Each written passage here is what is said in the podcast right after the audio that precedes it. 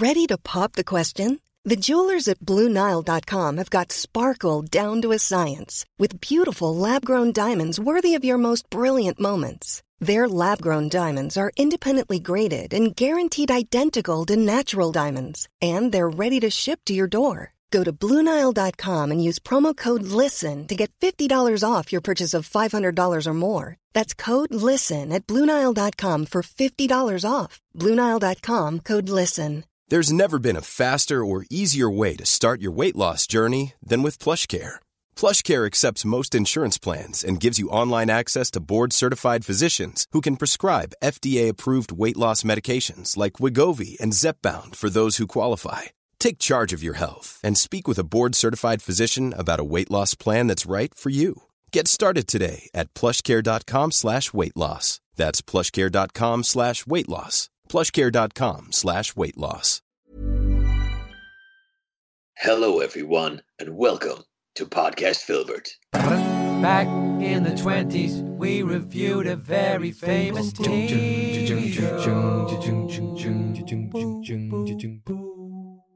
Welcome indeed to Podcast Philbert, the Philbert podcast, a spoiler free episode review podcast of the critically acclaimed What Time Is It Right Now series, Philbert. I'm Detective John Philbert.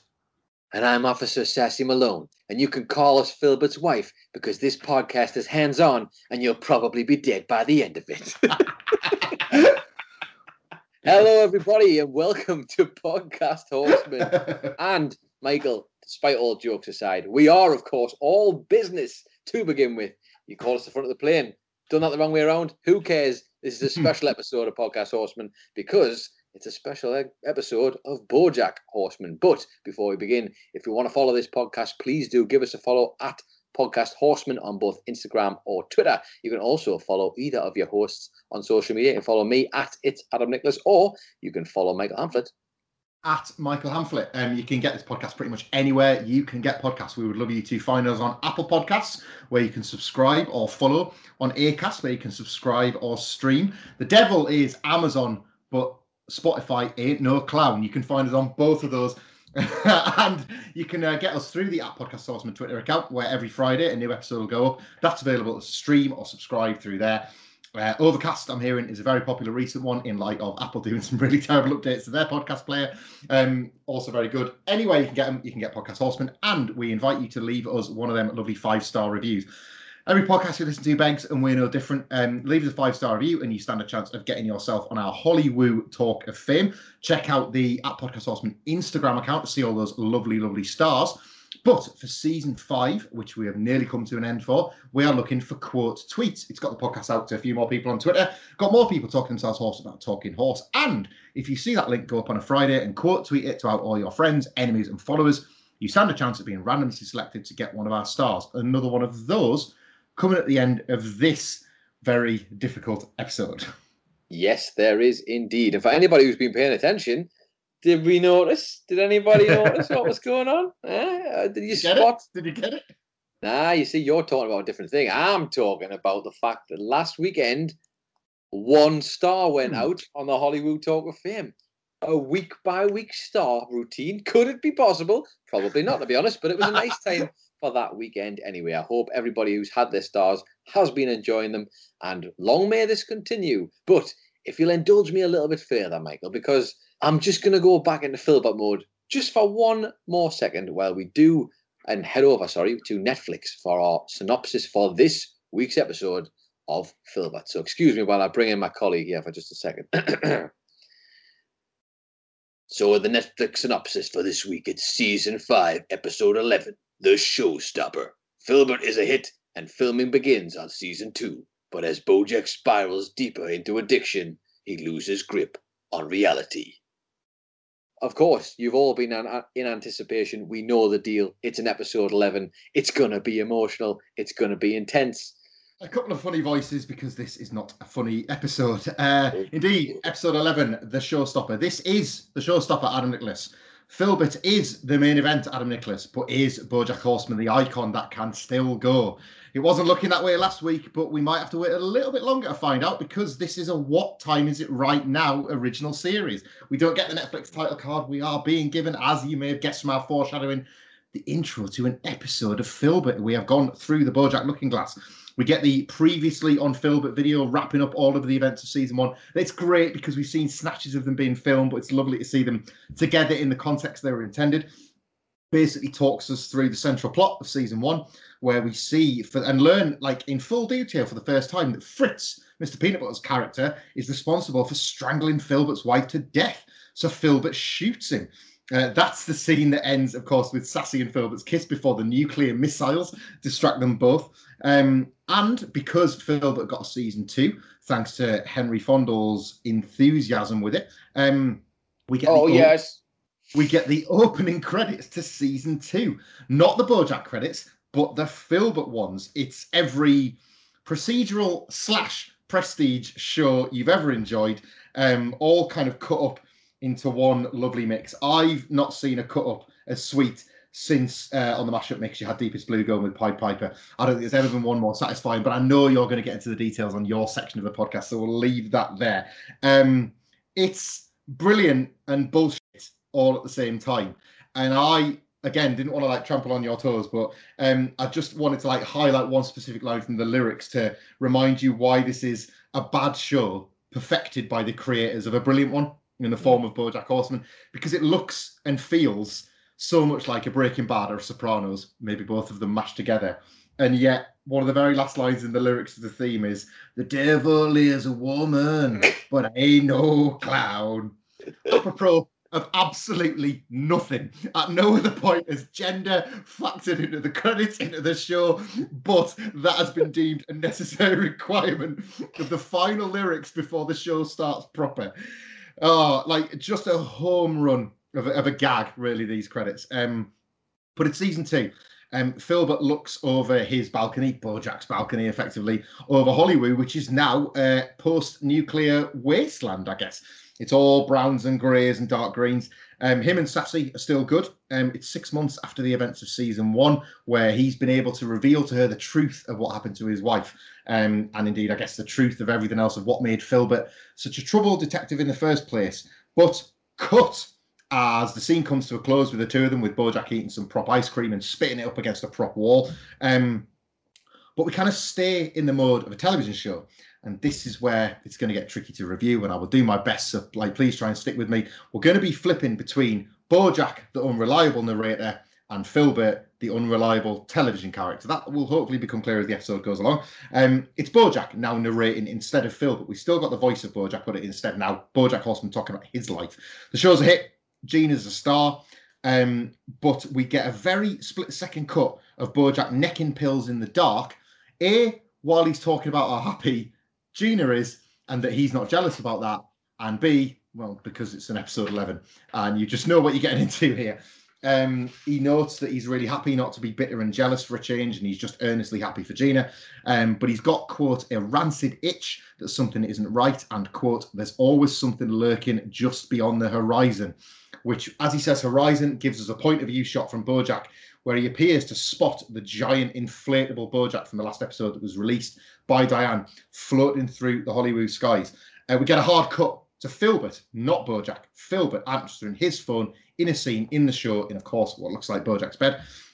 With yet more flashbacks to Fritz strangling his wife, the scene cuts again with Flip a little bit miffed with Mr. Peanut Butter that the strangling looks fake uh, within the shot. It doesn't look realistic enough, even though he has got his hands around this woman's neck. Um, meanwhile, Gina notes that the script has completely gone to shit since Diane left, but Bojack is not really concerned with all the added literalies that that hack writer has added. He's more worried that it's starting to feel increasingly stolen from his life, that the plot is starting to mirror what Bojack is currently experiencing in real life.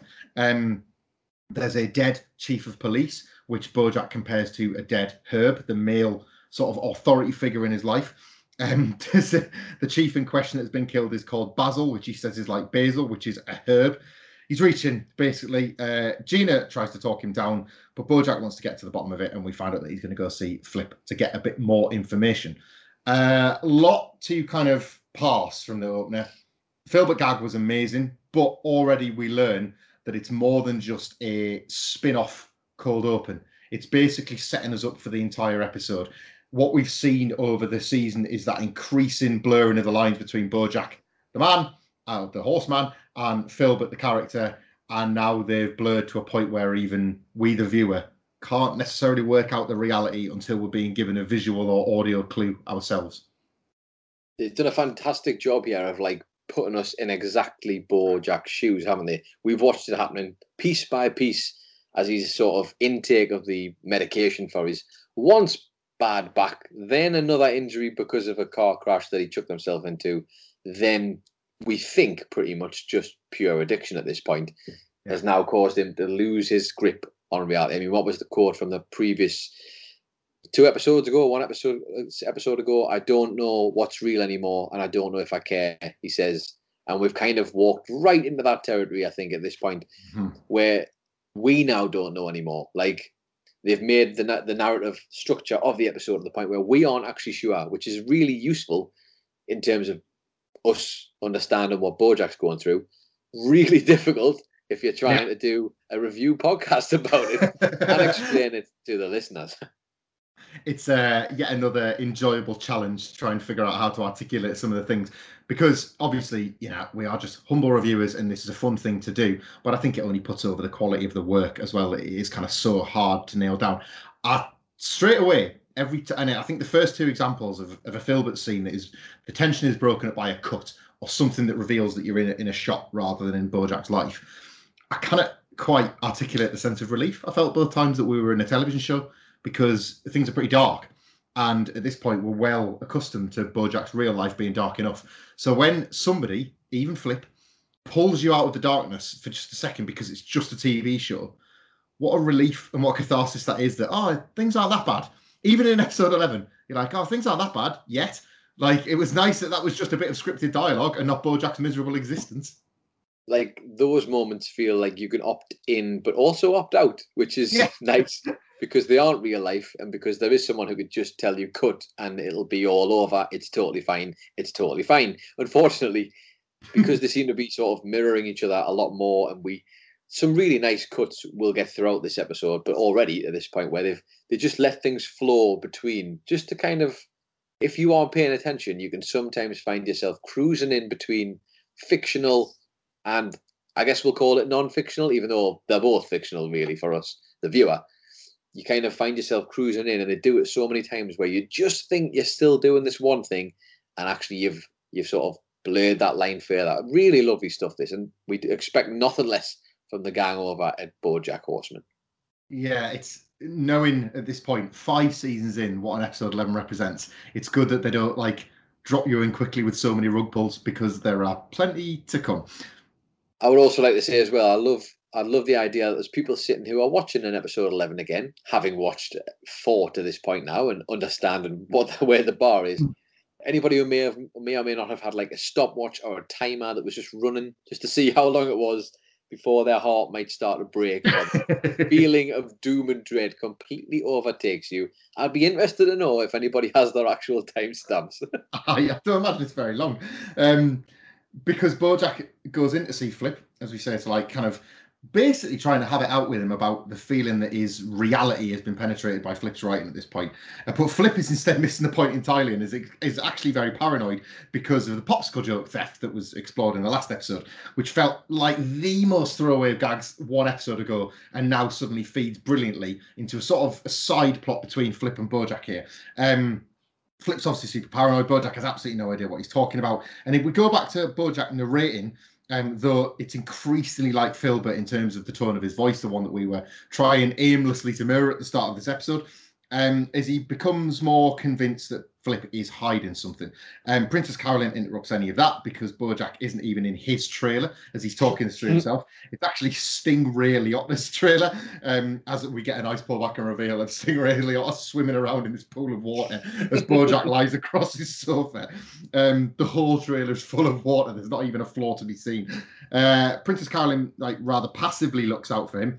Um, but admits it's mainly down to her wanting to keep Philbert on schedule because Bojack always screws everything up. We get quite a nice mirroring of the row we had with Diane last week, where Bojack, in seeing that somebody wants Bojack to be well for their own reasons as much as his, he immediately decides to try and gaslight them. It's always a woman. It's always that defensive reaction that Bojack takes. Princess Carolyn makes a point to note that 218 people will be out of work if he does what he normally does, which is screw up. But nonetheless, he kind of still like fires back at her all the same. He um he's just kind of snarky in his response. He necks a few more pills.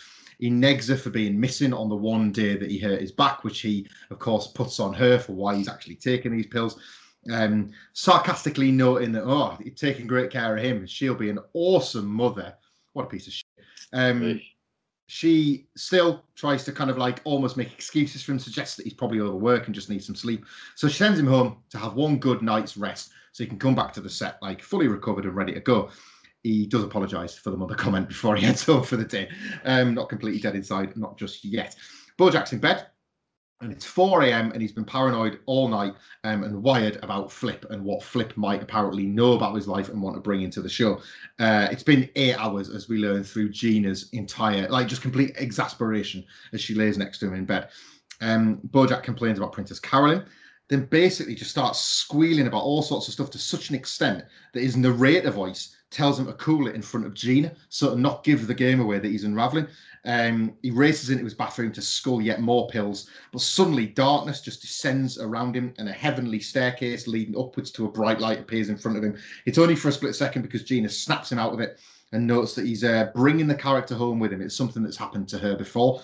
Um, he agrees with her, but spends all the time while she's explaining a story of when it happened to her on another show, frantically searching all of his cupboards for pills. He's not really listening. He is becoming increasingly consumed by this addiction. It's the next morning, uh, and Bojack does seem more relaxed, uh, having a cup of coffee in his kitchen, but is again rattled by the sight looking out of his window of what he believes to be the giant Bojack balloon in the sky. Uh, he grabs a banana, but it's not banana. It's really just hiding a pill bottle that's empty. So he digs more from a cactus that he's got in his kitchen, where he's got a full bag of them underneath the little the plant pot. Um, backwards music briefly plays in his head. Sound of a woman singing, but it's like sort of like looped backwards. But even then, that's short, much like the kind of the cut to the darkness in the staircase before. These things only last about a second at a time because it's broken up by a ransom note of some description getting slipped under his door. It says, quote, you did a bad thing and I'm going to tell. All the letters are in the, the cut up magazine style that you, you see typically. Bojack, back in his narrator voice, says, quote, the Bojack mysteries will continue after this. Again, like kind of like giving the idea that he's trapped either A in a television show, B in the Philbert character, or C in his spiraling neuroses. But he did promise us an advert break, so let's have one. We cut to Todd smoking a pipe, uh, but in fact, he's not advertising anything with that grand gesture of hello, expecting maybe that you were going to get some sort of like some high life product revealed. No, in fact, he's got nothing at all. He didn't realize that in his position as president of advertising, he would be required to sell adverts. They've got $30 million of advert time to try and sell, and he's open to literally anything. Back to back to quote the show. And Bojack is still stressed about the note until his internal monologue is again broken up by Gina. She mentions featuring in a magazine article, but his reply is entirely about the note, ignoring her point entirely. He's back in his own head. He's worried that the person could destroy the show and subsequently Gina's career. He keeps leaning on this idea that he wants the show to thrive because he wants Gina to be happy. It's no longer about Phil's success is no longer about his own. Um, she has absolutely no clue what's going on with him. Um, more. I guess we know more than she does at this point. A few things there. Feels like a good place to break because there aren't many in this particular episode. Bojack's staircase shot. Uh, Bojack's unraveling the narrator voice, the overlaps, all this sort of stuff were in this. Now we've gone from being given polite reminders of this being a TV show and this being BoJack Horseman to suddenly being up to our knees in the mire that he's found himself in. Yeah, watching the unraveling begin to happen that we, you know, we kind of assumed, I guess, was going to happen in the episode 11. It doesn't make it any less impactful because, especially those little cutaways where the music seems to disappear or goes real drab for a second, and you get like a flash of this one place or this one thing, specifically punctuated by that staircase moment, is really sort of it fills you full of dread because you know we're, we're going for this now. This is happening. We are in it, as you say. The lines are no longer even blurred. The two have become one. We are at that yeah. point where he doesn't know, we don't know, and there's no way to stop it anymore. Um, using his narration in his head, by the way, what a great way to just kind of blend the two together. Like I love, I'm a sucker for a bit of um, film noir narrator stuff anyway. So that was Hmm. already going to be a selling point, but using it as a great way to sort of merge these two together. Bojack trying to figure out what's what's real and what isn't real anymore. And like you say, the the real sort of turning up to eleven of his neuroses as we see it all fall to pieces. And we mentioned this the other week, where we mentioned how quickly going from uh, being like a high functioning alcoholic or a high functioning drug addict, essentially, is what he's at now. Yeah. We see all these different hiding spots that he's got for his drugs and how quickly and Mm. frequently he's taking these drugs. And it's just water off a horse's back at this point. like it just it, it doesn't even seem to strike him as a worrying situation to be in. And yeah, these little cuts to the dark moments. Oh god, it's like I can't even explain it. It's like them going, you know, it's gonna be bad. Like you, it's it's like every time that happens, it's they might as well just flash across the screen to go with it. Just a text that says episode eleven. yeah. That's what Uh, it feels like, doesn't it?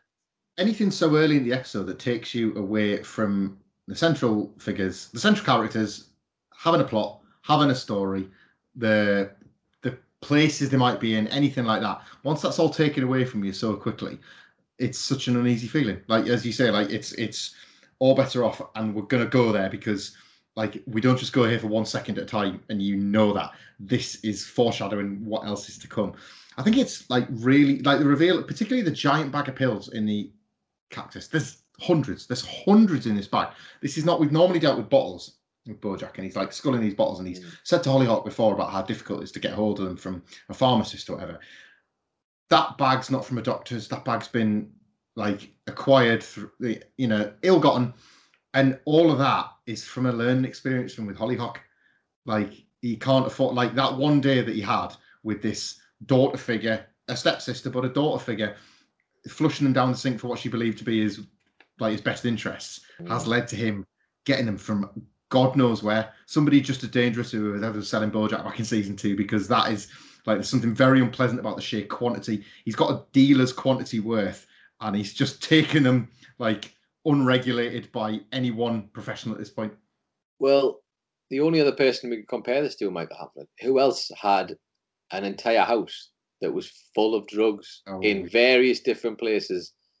And I don't think it's a coincidence that we are seeing a very similar pattern to, of course, for anybody who hasn't connected the dots yet, Sarah Lynn's house, where Mm. she had like LSD on the wall. She had drywall that was cocaine, or she thought it was cocaine, but it was actually just drywall there was so many different hiding places for drugs in their house, and it's almost like this is the thing they have with addicts where they learn they learn like little tricks from other addicts or people who are going through often when people are going through like uh, mental health struggles as well and they end up in a place with multiple other people who have similar issues to them they sort of learn little tricks from one another inadvertently which then stick with them these little bad habits. And you can't help but think that bojack has picked up a few things along the way but as you say we see is it worth calling it evolution because he's learned from the mistakes of the hollyhock incident but it's a devolution of his actual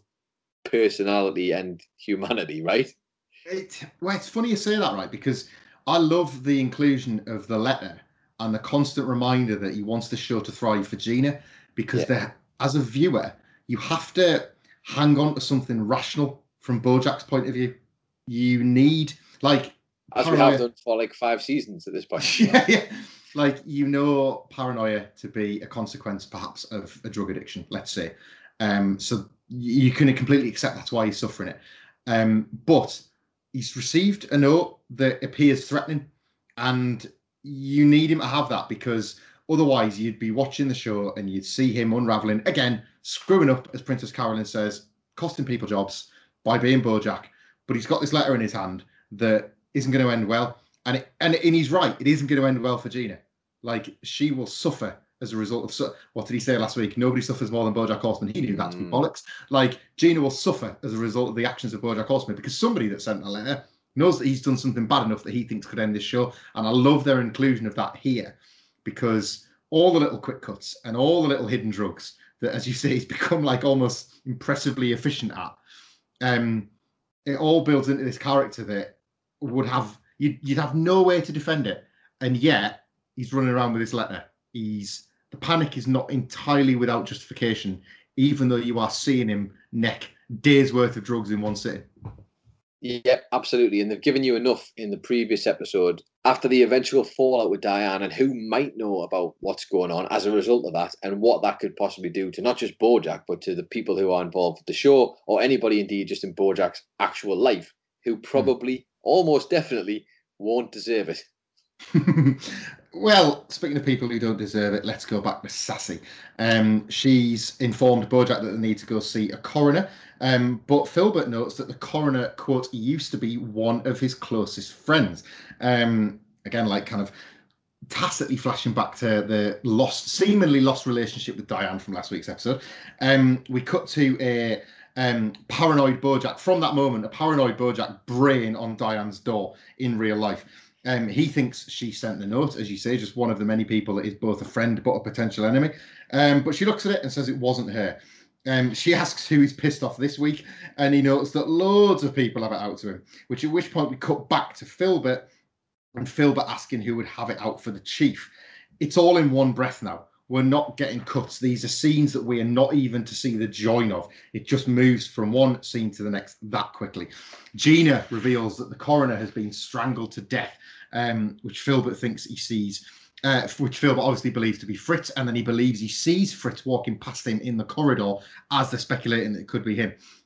Uh, Philbert lines up some suspects, but again, it seamlessly cuts to Bojack at home doing the exact same thing and lined up suspects of who might have sent the note. Um, he sneaks pills out of a golden globe as he's uh, as he's sort of going through the suspects on his board, and interestingly, misses the giant balloon Bojack floating past his window at this very point. That's there for us to see, not for him. Uh, checking his phone, he uh, decides to make a phone call to put one of his theories to bed. Um, in this case, it's Charlotte. He hits call, but he changes his mind completely. Too late because he hasn't hit end call. He has actually rang through to Charlotte's landline, and it's Kyle who picks up rather than Charlotte. Kyle's awesome and wonderful, obviously, and Bojack does an absolutely abysmal job of pretending for some reason to be a Scottish cable company worker, lousy accent included. Bojack almost immediately forgets his own line and forgets his own character he's supposed to play and gets into quizzing him very specifically on his marriage to Charlotte to get a read on her and how she's doing, and then asks about, quote, his daughter's sexual maturity he's asking these questions, wanting Kyle to rank in like marks out of ten, which Kyle goes for eight, which is quite nice. Um, and because he answers in eight, he kind of alleviates Bojack's worries about New Mexico as a possible destination for where this letter might have come from. Um, but again, it cuts seamlessly into Philbert noticing how the first plan has failed, which is obviously what's happening in Bojack's life too. They've got a host of strangle victims at this point and still just can't see the link between the suspects. But it, uh, as they're looking at this suspect board, it cuts to Bojack's suspect board again. Um, as he narrates over images of Diane, Kelsey Jennings, Lenny Turteltaub, and countless others that obviously we've come to know in Bojack's life and Bojack's come to know over the last few years. The camera pulls out at this point to reveal a production assistant who's quite confused with Bojack's narration because it turns out he's been doing it out loud and she's been there expected to take notes because Bojack's the star. Uh, and obviously everything he narrates is phrased as an order and something she's maybe expected to do as a task that day. Um, he panics about being late for set, but she reminds him that they're actually on set which is yet another sort of realization of how he's just living the same life at home and at work. And it's at this point we get our second glimpse of this stairway to the mysterious white door. Um, but it's another quick cut because we find Bojack back outside Flip's office. We don't know how he got there, making him wonder, does even he? Um, as he's listening to what appears to be a conversation between Flip and Princess Carolyn behind the closed door, saying, quote, Bojack's onto us. Flip, of course, is only on about the popsicle guy, um, but unraveling Bojack doesn't seem to spot that at all. Um, nor does he spot Mr. Peanut Butter's own insecurities. Mr. Peanut Butter comes up to speak to him, but he's very distracted by his own worries and his own guilt. As a series of miscommunications between Mr. Peanut Butter and Bojack reveal that what we thought happened last week did, and that Mr. Peanut Butter and Diane spent the night together. Doesn't use those words exactly, but we're given enough clues to let us know. So there it is, the big Mr. Peanut Butter reveal. This is not going to be a big Mr. Peanut Butter and Diane episode. They are merely, I guess, feature players in Bojack's life, much as they are like kind of feature players in Philbert's life, Philbert the TV show. But a canny big bit of news in the uh, in the world of Mr. Peanut Butter and sadly Pickles as well as Diane. A payoff to last week's cliffhanger, if you want to call it that, um, and something lost to Bojack himself being lost in his own world. Something that Mr. Peanut Butter has accidentally given to everybody, but in reality, he's only giving it to us. It's not good though. It's not good at all, and this is the point where Pickles will eventually probably have to come to terms with the fact that she herself, Michael, taking her own advice, just needs to remember that she is in a pickle, and then when you think of her name, that is the actual thing that you are in, and that's how you remember it. But this is huge. This mm-hmm. is, and I love the way they do this as well because this is so big, and yet because of the episode we're in, it doesn't get allowed to be. You have to be paying attention to fight to sort of uh, not super paying attention, but this is so quickly brushed through where we, through context, discover that Mr. Peanut Butter and Diane definitely did the dirty dangle together, Michael. um, maybe not the dirty dangle because that's slightly different, but they, they, definitely did the sex, Michael. Which is, um, I think they definitely did that. There was definite fracking inside. It was uh, definitely frack me, Mr. Peanut Butter. Frack me, Mr. Peanut Butter. Interesting though, because obviously I'm. Uh, you guys, you can imagine there's going to be some fallout to this at some point. But right now, fallout, if you pardon the pun. But then we kind of have to sort of put that on the back burner because it's not like again huge news, but not huge in the episode and the life of BoJack Horseman and Philbert at this point, unfortunately. No, um, huge was probably one of the best ways to describe a world class cameo from Ed Helms as Kyle. Not quite Kyle and the kids, but certainly Kyle and one of his older kids and what she's up to sexually. Yeah. like, what is a great bit of in an episode that really needs it. Like, they nailed. Like, you know what we don't talk about enough on these episode 11s is the little snatch of comic relief that you always get. This was it, and they nailed it. Like, don't go to Charlotte, don't go to the boat, don't go to Penny, any of that. Go to Kyle because what a teasing way to return to New Mexico. It's none of what you want, but yeah. it's all of what you need in this specific episode. It's absolutely perfect, isn't it? And the fact that just a reminder of how good of a person Kyle is as well. Because not only do we get a nice breakdown of Kyle's life, which he quite happily answers, I should point out, but more the fact that Kyle is the kind of person in life who will take time out of his busy day, clearly making food for the family as well at this point, to just do a survey. Just, just mm-hmm. to he's got no idea it's Bojack.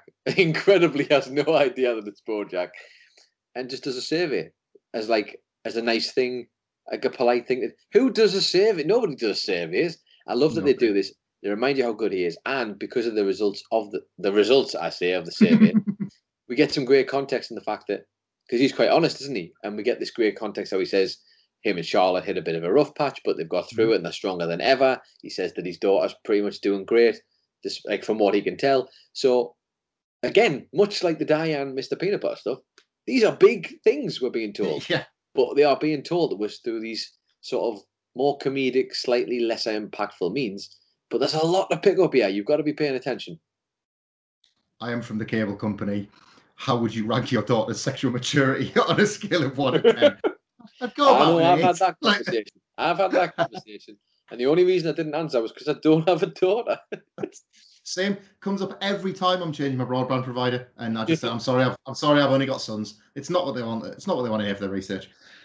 Um, yeah, that was fun. Let's get back to something that isn't. Bojack's lying in bed with Gina, but when he calls her that, we hear Flip's voice, and they're filming, and things have really gone to. Shit.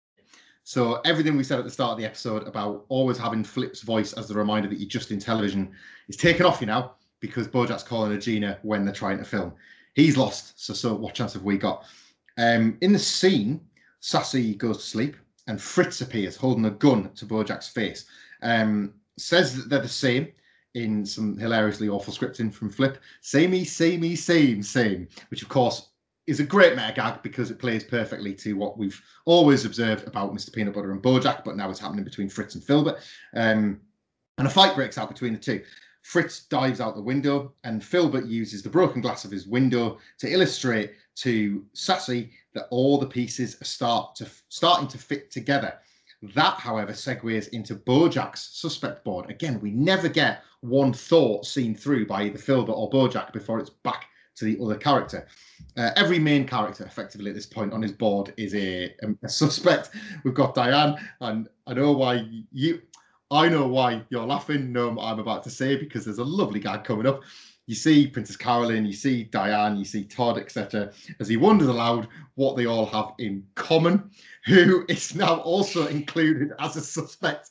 Common, the rapper and actor, of course, uh, is of course is now on his list. Um, he believes that Philbert only exists to expose all his secrets, and a pullback and reveal shows the same assistant there yet again, having to listen to this narration, having to listen to everything Bojack said, which at this point is getting pretty revealing about the Philbert process. Um, she's still being forced to take notes, um, and she's the one this time that says you need to get to set because it's a reverse of the last time. He thinks they're there, but they're not. They're still at his house. Bojack has missed his call time. This unraveling is now starting to affect his work exactly in the way that Princess Carolyn said it would. He shambles into set late, spouting all his panic and paranoia out loud instead of in his narrator voice. Um, but he seems to have a breakthrough when he says the words face. He says, quote, clocks have faces. And he dashes off again as quick as he got there, leaving Gina and the crew and everybody else just left there to wait really nice how it highlights here just how many people are affected by Bojack's failure to perform professionally. It's something that they've not dwelled upon quite as much before, but just that that pull out to reveal all the set. It's not just Gina, it's not just Flip. It's a bunch of people holding cameras, lights, all of that sort of stuff. We see him speeding somewhere in his car, necking pills. Great shot this, interspersed with a shot of Philbert driving on a set. The car's just on a treadmill going over, and it's a cardboard background of the same shots Bojack's passing in real life. Chef's kiss indeed. Um, and then it's back to reality and back to the offices of what time is it right now. He's talked himself into thinking that it was Todd who sent the letter. But the only thing Todd has done is set up some pretty lousy advertising marketing campaigns, um, such as, quote, the Phil Burrito. So zesty, you'll forget your murdered wife. Uh, Bojack, Bojack sees the ransom note on Todd's desk, though, and rants at Todd, assured that it must be him that's done it but in doing so, knocks over a load of really cheesy philbert cardboard crowds, the type of thing you'd have at your, your corporate party or indeed the premiere of the episode. It's the only way that Todd's been able to claw back some of this money.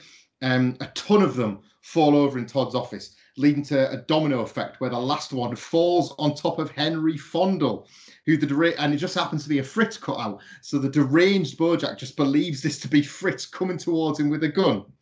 It's not a gun. It's a dildo.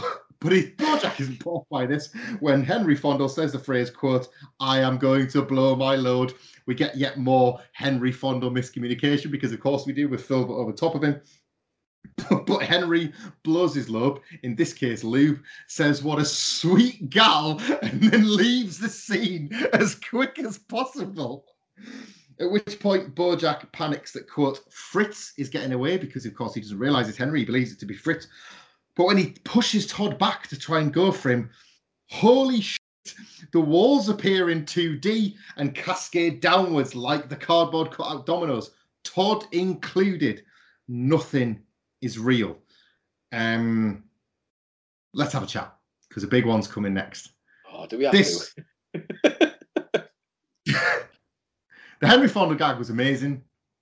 The falling down of the set reduced the card, reduced the rubble, was incredible, and Bojack's going to pieces confirmed. We're, we're there now. We're there now. When he rushes off away for that second time, when he abandons the set, when he leaves Gina, who is clearly running out of patience with him, the last one that would have stuck with him, Princess Carolyn doing exactly like him doing exactly what she told him not to. This is the point of no return, and you know it, and you dread it, and you try and run from it, but you can't because when you try and run from it, as Bojack and indeed Henry Fondle does, all the set falls around around you. All the set does fall indeed. Now, before we go into this, let's just talk about something really important here, Michael. You mentioned that it's not a gun, it's a dildo.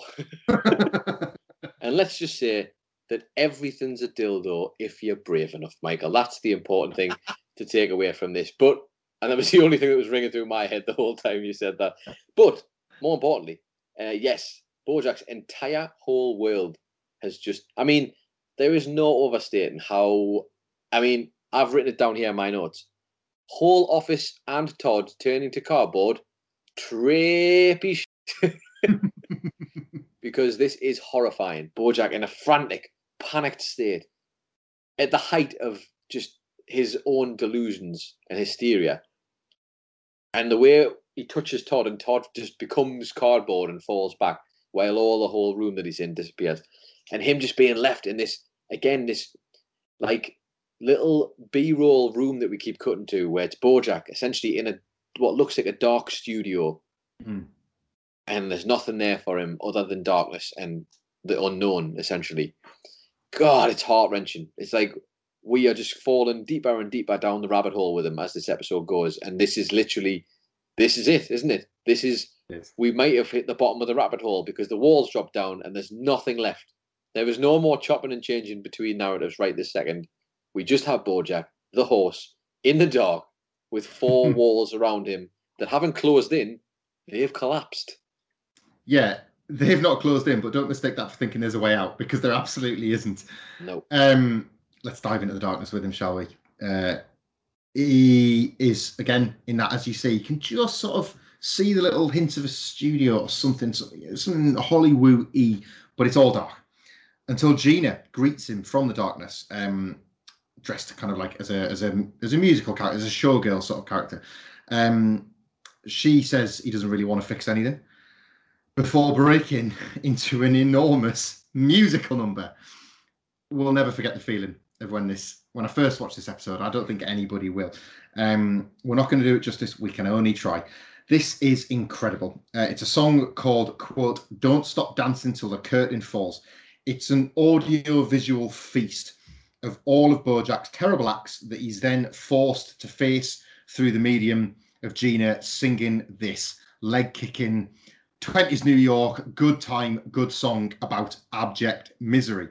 Um, he's brought face to face with the death of Sarah Lynn, Stolen D, the Secretariat in, uh, interview on Dick Cavett, New Mexico is both.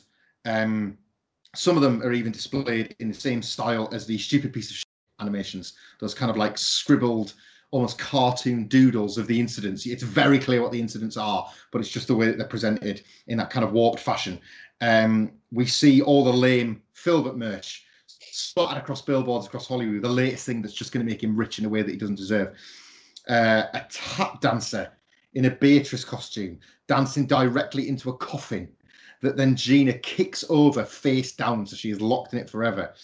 Bojack letters in massive lights, not Philbert letters, Bojack in these huge, enormous lights, the type that now you would see egotistical stand ups get uh, behind their arena sized DVD shows placed. Um, giant inflatable Bojack is back, but it deflates hurriedly like you would like you would see a balloon and piles into him so violently that actually smashes his face into the screen, like our screen, the screen that we're watching, that is now made of solid glass that bloodies his face up. Um, there's an amazing shot if you can pause it just in time because everything's happened so quickly, where you see Bojack smashed up against the glass and his face just awash with blood. Um, it knocks him awake from the dream, as we as we then learn was a dream. Um, as dreams often do, I guess, end in that moment where you are falling or where you get hit or whatever. It shocks him awake. Um, well, I say a dream, obviously some kind of nightmare. Uh, and because it's this episode, and because now we've learned to assume nothing, we don't know whether it's Bojack or Philbert, and we don't even get a second to assume it because if it's Bojack that wakes up, we're suddenly in a Philbert scene where Sassy has pulled a gun on him. Mm. More of that in just a second because we're going to have to do our own advertising break here. This musical interlude, man, oh my word, they continue to find new ways to shock, surprise, delight, and dazzle. And I think it's safe to say all of that is contained within this two or three minutes of just exquisite television. I mean, this show is really, really, really, really, really good. That's and that's all I've got. That's it. Yeah, that's it. No, what I was going to say, the end to that sentence was they're really good at playing with juxtaposition in some of the most painful ways possible. This is like right up there. Like having Gina come and deliver, of course, even a tie in in itself back to Gina trying to sing to Flip and Princess Carolyn earlier in the show. Uh, Oh, and God, yeah. obviously, Didn't the whole thing falls flat on itself. And here she is because it's something in his subconscious that he's picked up on. Obviously, the real uh, singing voice, Stephanie Beatriz, in this is very good, and she, she could do it. But I love how that even that in itself is a small detail that is inside the head of Bojack. He remembers Gina. He remembers she did some singing once. Let's just give you this hellish nightmare world. well, she sings, as you said, like this amazing sort of 1920s feel good song and tap dance number. With she's got the top hat and she's got the cane, the whole thing very uh, Chicago kind of esque. Mm. as She's dancing around, um, but just this, you know, you would normally maybe call this a walk down memory lane, but this is Hmm. anything but a fun walk down memory lane. This is like, this is your life, the Halloween nightmare version. Like because everything feels like we start wherever, like with Gina and Bojack, we go, we are literally going through essentially what feels like a tunnel at times of Bojack's. What's the opposite to the greatest hits? Because whatever it is, that's it. It's not the greatest hits; it's the greatest. Shits. It's it's absolutely nightmarish. It gives you the some of the key moments in this show where Bojack has been the worst stupid piece of shit in his whole life, as Gina pushes us along and him along unwittingly into each one and forces him to face them one by one. The tune is amazing, by the way. The song is so good. The lyrics are fantastic too. More on those later on. Um, just everything about this is 10 out of 10. And yet, it's an episode 11, and it's 11 out of 11 of me feeling like, oh God, oh God, this is getting worse. Oh God, please make it stop. well, from those well night terrors, I guess, to some daytime ones, because yes, Gina has pulled a gun on him, uh, or Sassy, should I say, has pulled a gun on him. We know that to be true. It is in Philbert. Um, but that cuts to Bojack and Gina in the exact same spot as the Philbert scene where Sassy has got a gun to Bojack's head, uh, to Philbert's head. Um, in their real life, she's figured out that he's addicted to the painkillers, and she's not very happy about it. Um, it cuts rapidly between Sassy holding the gun and Gina holding the pills. Those are our kind of comparison points between these two things that are flashing back and forth and back and forth. In Philbert World, Sassy has figured out that Fritz didn't even exist, and it was Philbert who strangled his wife to death and then killed all the others. A not insignificant reveal for the show within a show here, I thought, which is quite nice. Which is actually probably the best part of the show, I think. Like the, Yeah. the show Philbert, certainly. I actually was like, hey, that's actually quite good. Yeah, they've actually got some meat on the bones. It's like it, what it just took uh, nuclear missiles hitting the air. um, Sassy, um, Sassy says she believes he had to because all of them knew his secret, which again ties us back to what's going on in Bojack's fragile mind at this point. So Philbert starts chasing Sassy, but we cut to Bojack chasing Gina. Again, they're in the same spot on the set. It's uh, Bojack's balcony. Um, sorry, in Bojack's life, it's on Bojack's balcony. In Philbert's, it's, it's an identical balcony. Um, he wants his pills, desperately noting that he's trying to protect her from the blackmailer who sent the note. He still believes that the root of this is something good. It's for her. Um, but in the moment of sobering clarity in the real life scene, she flips the note over to reveal it's just marketing for Philbert and that everybody got one. That's all it is. Everybody in LA got one. And as she kind of like coldly reminds him, it's a replica of the note that Philbert received in the show. Philbert's character, of course, now that we know him to be a killer, was receiving a note from somebody that was trying to blackmail him. We go back to the scene in the show where Philbert is actually making the note himself, cutting the letters all out. He's consumed by guilt and madness from the lives he's taken. Um, and Philbert can't cope with the revelation. At this point, we go back to real life where Bojack can't even remember shooting the scene, let alone cope with what he's just learned about this note. Gina calls him a mess.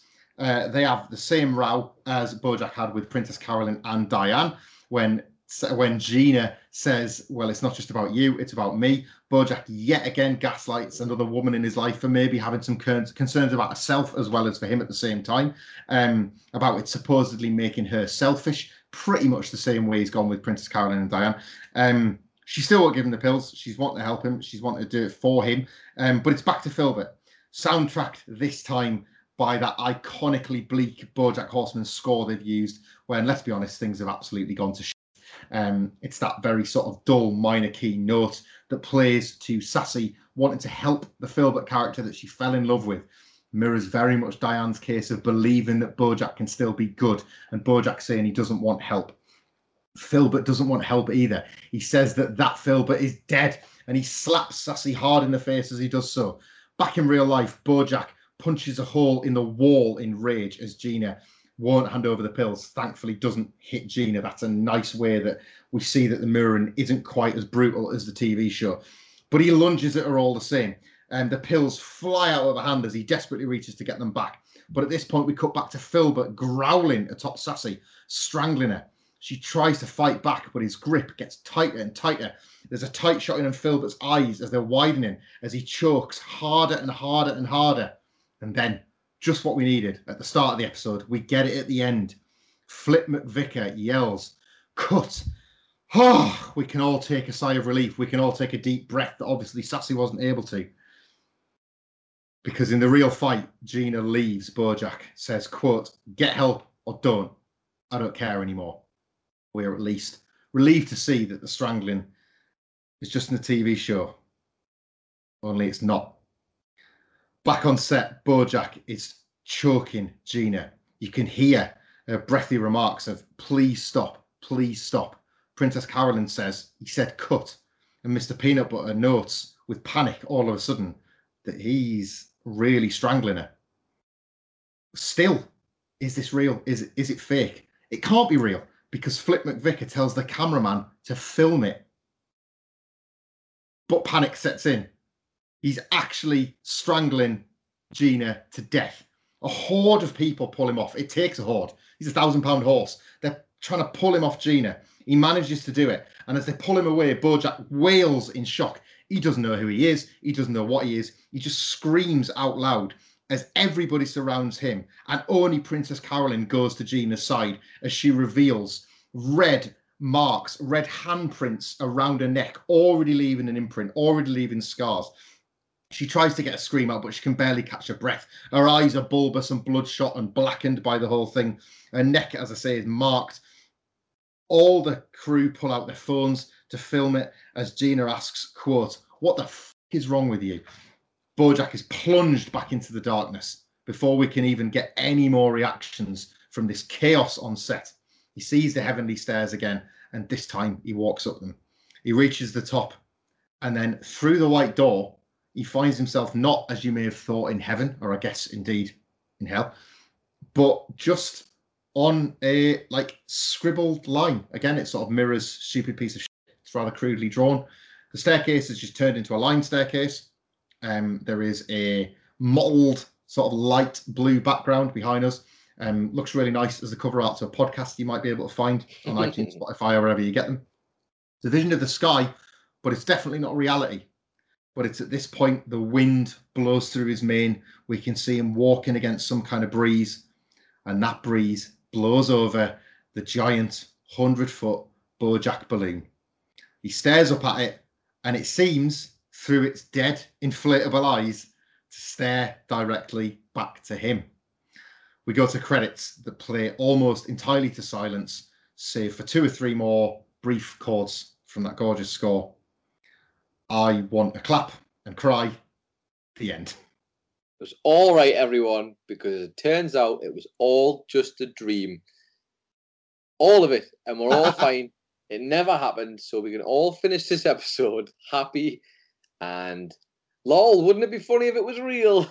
oh no! Oh god, this is so heartbreaking, man. This is like, oh, you feel like you've had the worst of it almost. They're so Mhm. good at doing this to you. You feel like you've had the worst. Couldn't get any worse than the greatest, could it?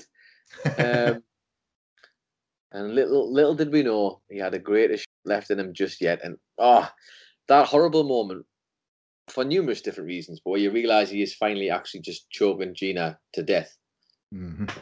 One of the, the things that makes you feel sick to your stomach worse than Bojack doing it is Flip fucking McVicker, man. that absolute piece of shit who tells the cameraman to flick it back on while it's happening so he can just Mm. get some more realistic footage. And God, if that doesn't make you fucking hate everything about Hollywood and show business in real life. This is a no, no, never mind this show. Hollywood, show business, the real life, just that horrible machine when it gets a hold Yeah. of things. Oh, filled me full of pure rage. This more so than probably what Bojack was doing. Although in the grand scheme of things, I think we can all agree, nearly killing someone is probably a bit worse than this. Um, but yeah, just oh, powerhouse stuff from the show that only knows how to do powerhouse stuff. And if you haven't already figured it out, we're at season five. Guess what, everyone? If it wasn't a powerhouse already, everything is a powerhouse at this point. The show is too top tier for this. And just as you put it there perfectly, because it's just the show that doesn't give you a minute. Much like Gina being strangled, you don't get a second to breathe because you are immediately plummeted into this mysterious, dark other world before we go up the staircase. And I mentioned it last week. One of my favorite shots, one of the worst moments in the show, Mhm. yes, admittedly, but one of my favorite mo- uh, shots in the whole show. This Mother's Day, celebrate the extraordinary women in your life with a heartfelt gift from Blue Nile. Whether it's for your mom, a mother figure, or yourself as a mom, find that perfect piece to express your love and appreciation. Explore Blue Nile's exquisite pearls and mesmerizing gemstones that she's sure to love. Enjoy fast shipping options like guaranteed free shipping and returns. Make this Mother's Day unforgettable with a piece from Blue Nile. Right now, get up to 50% off at BlueNile.com. That's BlueNile.com. Hey, it's Paige DeSorbo from Giggly Squad. High quality fashion without the price tag. Say hello to Quince. I'm snagging high-end essentials like cozy cashmere sweaters, sleek leather jackets, fine jewelry, and so much more. With Quince being 50 to 80% less than similar brands. And they partner with factories that prioritize safe, ethical, and responsible manufacturing. I love that. Luxury quality within reach. Go to quince.com slash style to get free shipping and 365 day returns on your next order. Quince.com slash style. For the ones who work hard to ensure their crew can always go the extra mile, and the ones who get in early so everyone can go home on time, there's Grainger, offering professional grade supplies backed by product experts so you can quickly and easily find what you need. Plus, you can count on access to a committed team ready to go the extra mile for you. Call, clickgranger.com, or just stop by. Grainger, for the ones who get it done.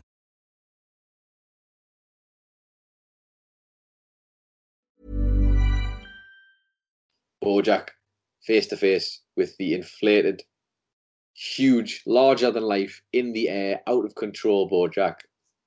And that weird pullback that just shows you a long shot of the two of them. There's something really beautiful about that, man, isn't there? It's it's stunning. It's absolutely it's honestly gorgeous. It's um they uh, let's talk about the Truman Show. When the spoilers, if you haven't seen this, we don't spoil BoJack, but we spoil Becker and we spoil films. Um, in the Truman Show, where he reaches the wall of his world, basically, they took quite the gamble with that conclusion and how that would look and how that would feel.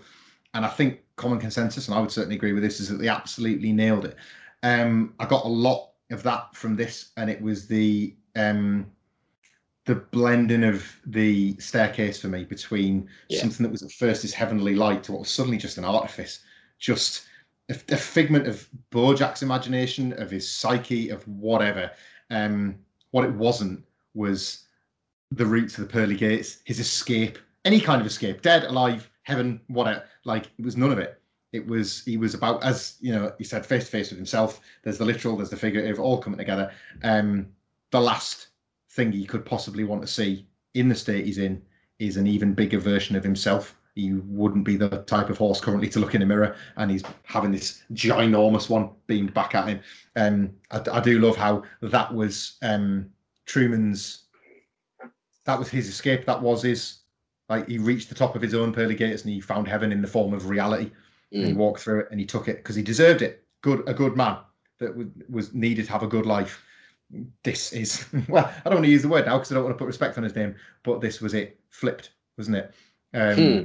This was Bojack getting no escape because all he wants to escape from is himself, and that's the last person he's ever going to get away from. Yep.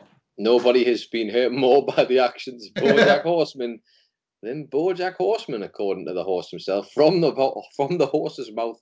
And unfortunately, eh, it feels like it's true here, but it definitely isn't. Uh, it might seem like that in the last shot, but it certainly isn't. If we have to ask poor old Gina from just moments earlier, as you alluded to there, the staircase being so intricately detailed and so alluring and exciting almost and tantalizing as you see it throughout the episode the switch to just essentially a doodle. It's a doodle of a staircase over this incredible, another one of those amazing um, sort of textured backgrounds that Lisa Hanawalt produces time and time again.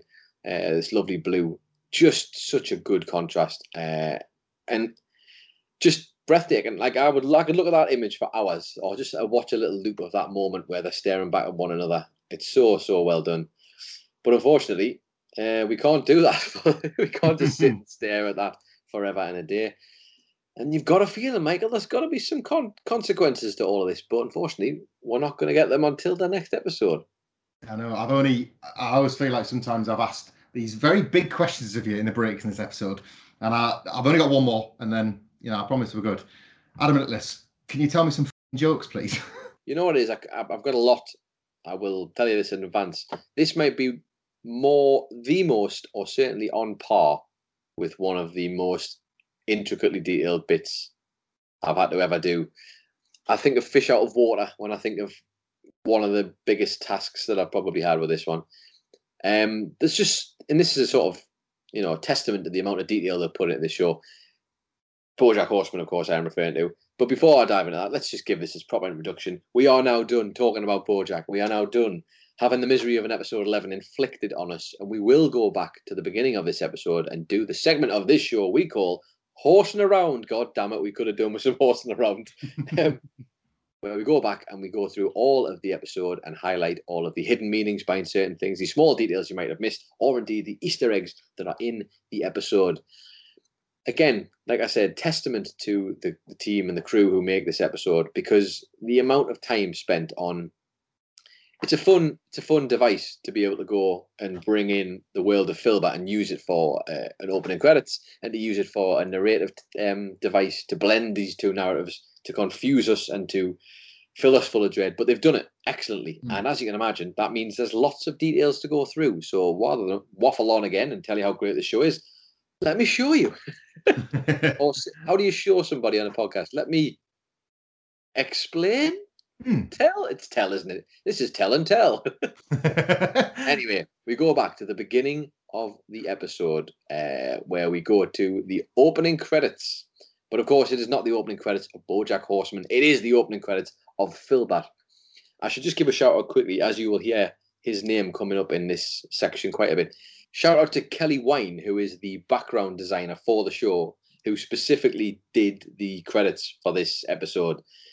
Excellent, excellent stuff. I mean, we've all seen this this type of intro before, haven't we? The the the board full of clues that might lead to the the, the police Mhm. board, and we go from bit to bit. The little the pins in the board, all the post-its, all the lines drawn between things to connect them. I'm thinking of Charlie in It's Always Sunny in Philadelphia. I'm thinking of Todd in this very show at the very beginning in season one when he's trying to connect the dots between Bod, Bojack and who re- who ruined his um, rock opera, space opera, whatever it is. But yes, we go to the credits, and let me just run you down things we see on these credits. I'll give you a full sort of breakdown of it. We get we see a shot of a police officer LAPD badge. We see a little tab that says "Keep your friends close and your enemies close." I imagine that coming into play later on in the episode. There's a bunch of post-it notes. These aren't in order, but I will just list them all now rather than having a dot between them. We have one that says "Mayor is in trouble," one that says "Check dark web," one that says "Buy more push pins," one that says "Ew, gross," one that says "Leap year conspiracy," another that says "Don't trust orphans." I wonder if some lessons have been learned there from horsing around. Indeed. Another one that says Patricia and has a phone number on it, which I can tell you is a phone number for nothing because I checked it out and tried it. Um, there's also a post that says lunch at cost lunch at Costco sample tables, which I thought was particularly specific and I enjoyed quite a lot. Um, another one, why do they call her Sassy? Which Sassy is crossed out, so presumably he's he's solved the mystery as to why they call her Sassy, Michael, because she's probably a sassy broad, as he would tell you in this show. Um, there's one that says, visit Harry's grave to keep up appearances. okay. One that says pay the gardener, one that says murder, and then another posted put on it like a smaller one with a question mark next to murder to add two and one. There's one that says more bodies, more problems. Ticket neighbor's car, another one says. It says the next one says this goes all the way to the top. And finally one that says doctor appointment at 10 a.m. on Thursday. All right, yes. We then find there's also a mysterious key there, which has a little tag on it that says, if found, please return to P.O. Box 856, Santa Monica, California, 90406, which, as we find out doing a bit of digging, and shout out to Bojack Hidden Jokes, who, uh, as I, who just happened to pop up as I was t- typing in a search into Google to find out what that might have been related to, who did the digging on this a little while ago, it seems, and can I can tell you, courtesy of them, thank you, Bojack and Jokes, who said um, the address that that is is actually the address of Kelly Wine, the background designer who did Ah, nice. credits. There's also a blood, uh, a blood. There's also a knife with some blood on it. We also get a, a little title which I quite enjoyed. That says a Vim production, so we get to see, of course, that Princess Carolyn's Vim management is the one producing it. Um, there's a receipt for La Brea store or La Brea store, whichever way you want to call that. And on that receipt, we see it says Traders Goat La Brea store. There's like a receipt just for truffle oil, two buck chuck, dried figs, organic eggs, and then at the bottom it says, remember to pick up a free sample of our latest items at the Goat Corner, where Cheryl will be cooking up fancy food bites. And then at the bottom it says, Trader Goat's items are often seasonal, so be prepared to be. And then you don't get to see what it says. I am assuming it might be disappointed. Who knows? Um, but also, interestingly, Michael, as I did a bit of digging on just the phrase La Brea store, or again, apologies if people are laughing at us from across the pond and it is Elia Bria store, but I think it's meant to be pronounced La Brea.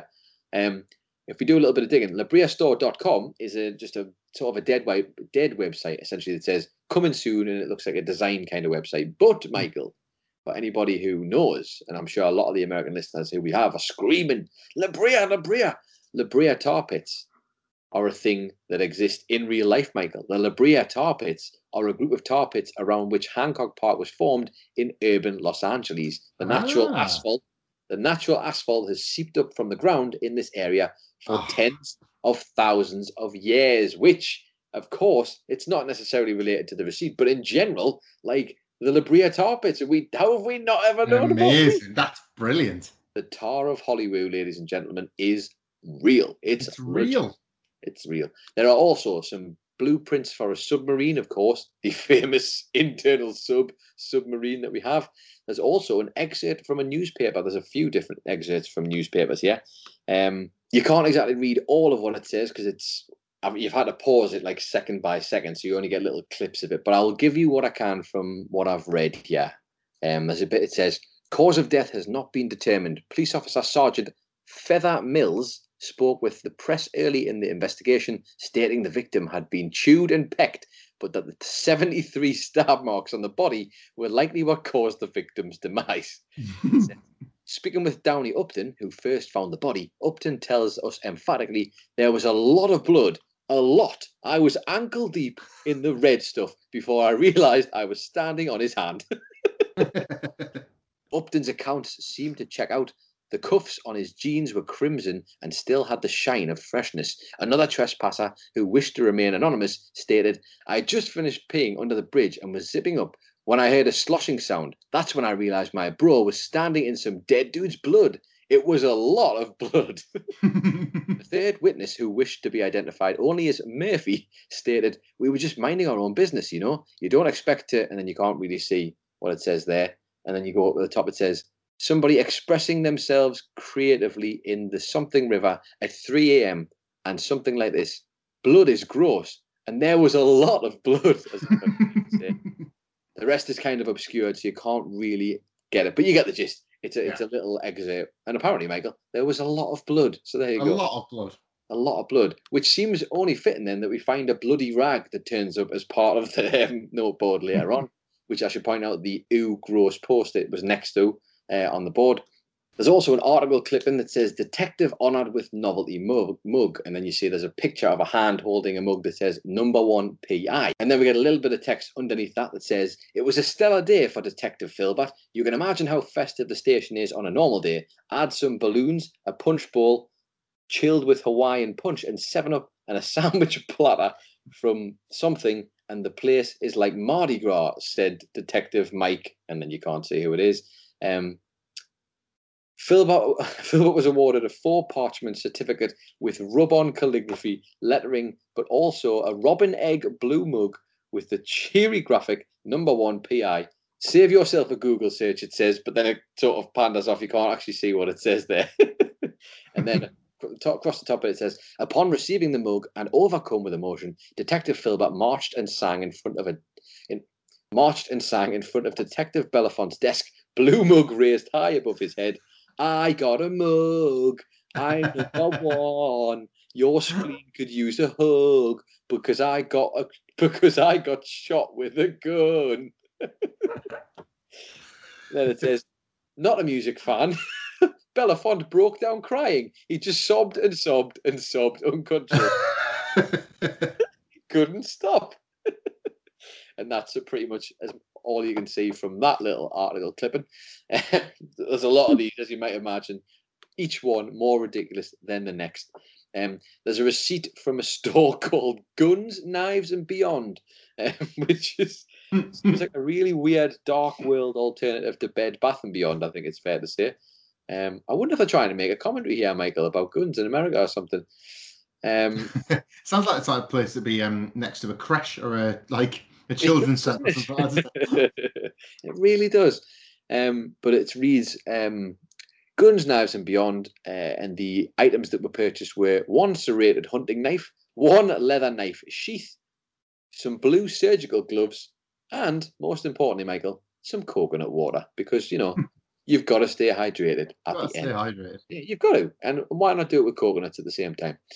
Um, there's also an ID for Steve Dax, who is uh, it's like a dog with a hat. Dax spelled D A C H S, I believe, um, and it's just for a little bit of trivia. He's got the serial number four four six one one five nine eight zero zero, which I did search, but nothing came up for that specifically. If anybody got Steve Dax as being somebody else that might be noteworthy, please do let us know at Podcast Horseman. I did do a quick search and had a look. Nothing particular came for me, but maybe it will for you, and maybe I'm just being an idiot. Who knows? Um, there's also another newspaper clip and it says Fallout gallops into unaffected communities. Again, with another bit of text below. This is still the credits, by the way, just so you know. How how wonderful. Bakersfield thought this they were safe. Nope. Within hours of the missile strikes and around the Santa Anita racetrack, trainers and racers fled the area in a panic, hoping to lessen their chances of open sores and bleeding rectums. I think it says. it's kind of hard to see because it's a little bit blurry where the screenshots um been taken from. of course, it says it's got to be rectums, man. It it- it's definitely rectums. Like, uh, It says uh, they could be seen galloping under a green glow late at night. We spotted them from our copper chopper, explained Officer Civet Coffee Bum. they were headed north. End of it, and then it sort of cuts off there. The next bit says, "End of his street. I was having a Miller Lite on my porch couch. On my porch couch. That's literally what it says. When I saw the green light in the sky, for a minute, I thought climate change had brought us the aurora borealis." Soon, folks in Bakersfield were barricading themselves inside their shacks and trailers and something, something, something. The rest of it is kind of cut off. The only bit I can't really make out is something that says rice or something last until hemorrhaging. So, so it's just a, there's just a lot of blood. there's just a lot of blood. I don't know if you've got the gist yet, but there's been a lot of blood in this nuclear fallout. I promise we're nearly at the end. Speaking of the nuclear fallout, there is also hilariously a map that has a bunch of areas that have been hit by nuclear fallout. There's a bunch of names on there, but most notably, Michael, one that's on there is Inglewoo, not Inglewood, Ah, because it seems that the D has not only been stolen from Hollywood in this show, but Hmm. also from Inglewoo. I guess it is now. um, there's also a letter excerpt that we get on the um, on this notice board. And there isn't a ton that you can grab from this because it's slightly obscured by that little uh, map of nuclear fallout spots. But from what I can gather, we get a bit that says the bodies of something something found Monday evening at the inn. There's something and breakfast. Not there's there's a couple of bits before that, but the something bed and breakfast, a remodeled seven bedroom farmhouse at a picturesque bend in the road in the rolling hills of Western Maine. Western Maine, by the way, hats off to Maine. The police said 50 year old man from, no, the police said the killer had tried to burn the body of the inn guest, a 50 year old man from Arkansas. Detectives and officials from the state medical examiner's office were working Tuesday to remove his remaining, sorry, to remove his remains from remote woods in the nearby town of Upton. So there you go, more mysteries going on Mm. amongst this board. Good lord, we're nearly there. I promise, we're nearly there. Um, there's also uh, an incredible, incredible hundred dollar bill, Michael. I guess, which would normally be a hundred dollar bill, but is now a hundred dollar bill with the face of Vladimir Putin on it that says the United States of Russia. And it says this note is legal tender and may be laced with poison. and then you kind of see it says 100s all over the, the number 100, and then we also see 100 ruble dollars. I think is what it says. it's, just great. And there's a picture of Putin obviously in the middle instead of the usual president from America. And it's very much a caricature of Vladimir Putin. Let's put it that way. Um, there's also another excerpt on the board which we get uh, it's from the Metro News with the headline Traffic improves slightly on the 405, with the sub headline Because of 3 million people perishing in nuclear holocaust, which then says it's by the writer Kelly Wine, who again we've mentioned is the background designer for this very scene. And we kind of, the bits we can read from it say if you survive the recent nuclear missile strikes and all around Southern California, it's highly probable you are breathing a sigh of relief on the freeways.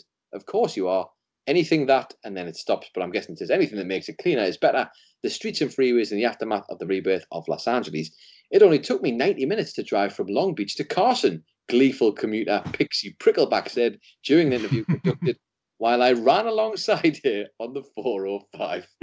and that's the end of that excerpt. I think that's all the excerpts I need to read. I well think done. Thank well God. done. But there, there is a couple of last little bits there. There's a ripped corner of a page that says, test this. It's got this little blood looking mark on it, but it says blood or salsa. There's another ripped corner page that has the date February 4th, 1966 on it, which, if you do a bit of digging, is the birthday of the background designer, Kelly Wine, who's put his own little birthday in there. Um, there's also another cutout with a lipstick kiss on it, labelled lipstick question mark with an arrow pointing to the lipstick. And finally, finally, there is a ripped, a ripped page address that says 17 the uh, a ripped page address, just the top bit that says 17381 Arlington, Los Angeles, California 91003. But again, despite some Google searching, I couldn't find anything for it. Ah, and relax. That is the opening credits for Philbert, and that's the end of my goddamn life. And there's still loads more to go. I'm sorry, You're- everyone. I'm You're a better sorry. detective than Philbert himself. That's why. You're Well, so I've heard.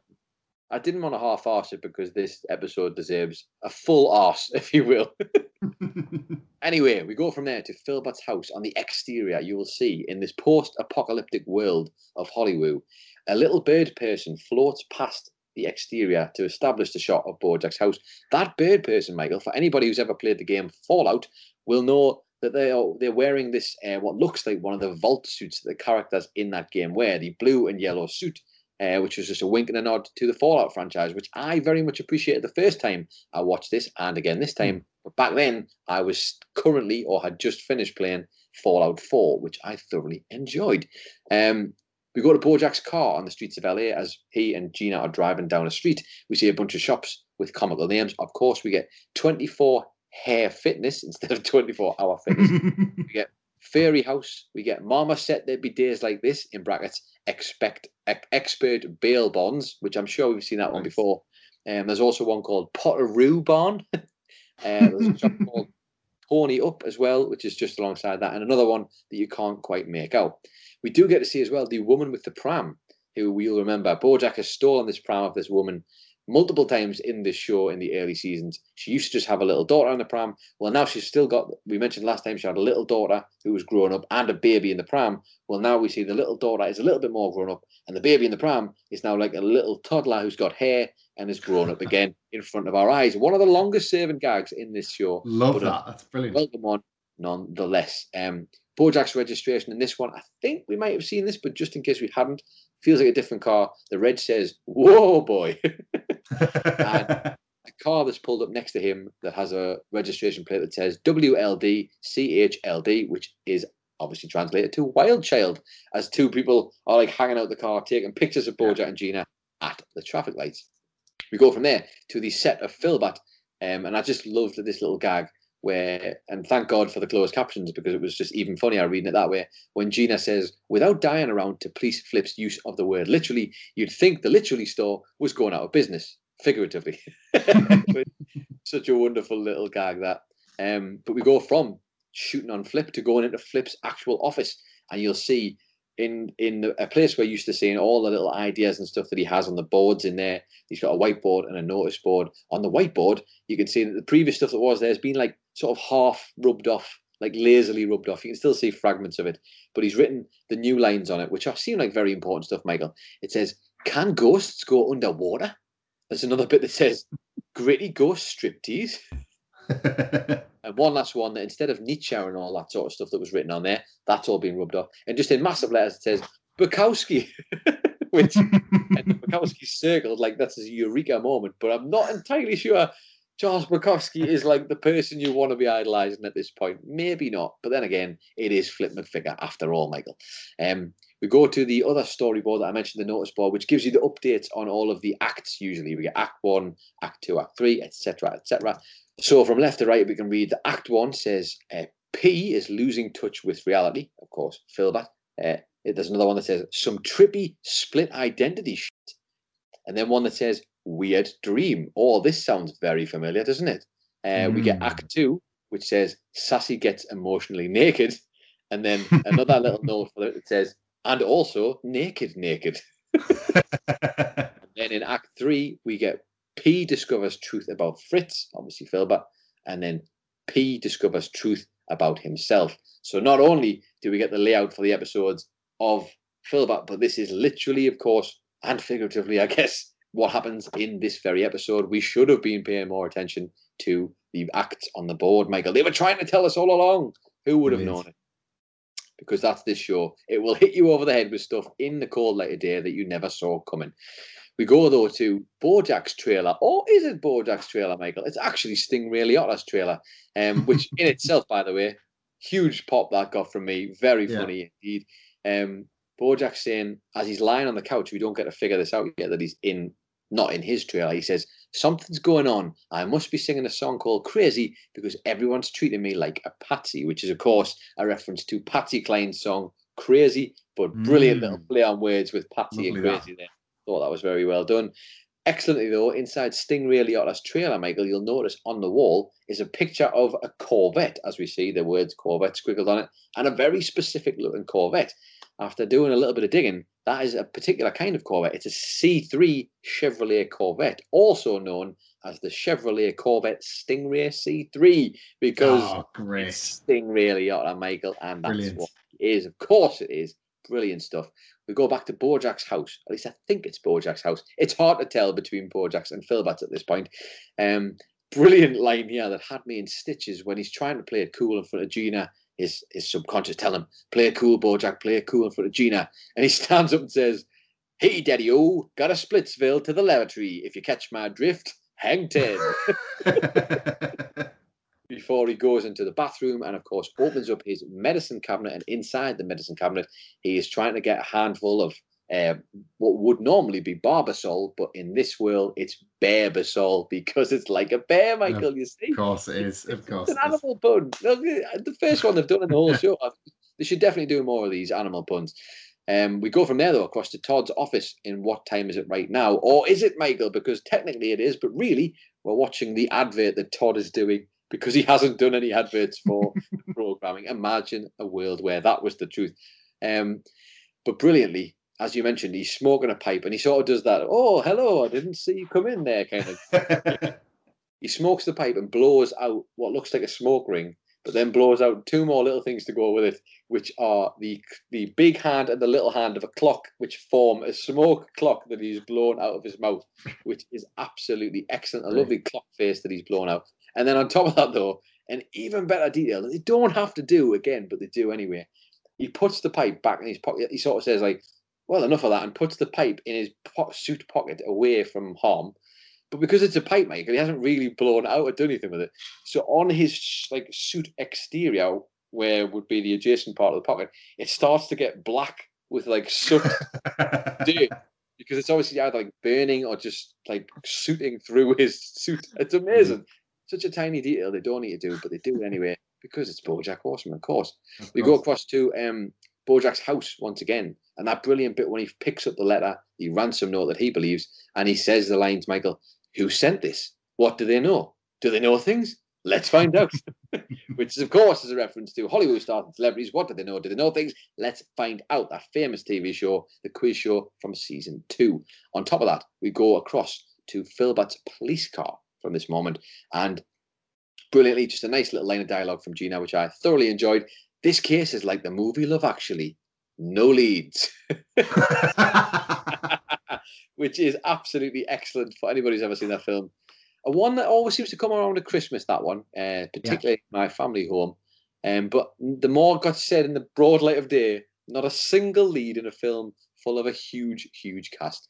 Um, there's also a picture of Bojack and the coroner on the beach drinking cocktails together in his um, wallet that he shows Gina when he says like me and the coroner used to be best friends. It's a really funny picture. I don't know why it made me laugh so much, but it was very funny little detail indeed. We go from there across to Diane's apartment, and as he goes in, I just thought it was funny. Bless her, Diane.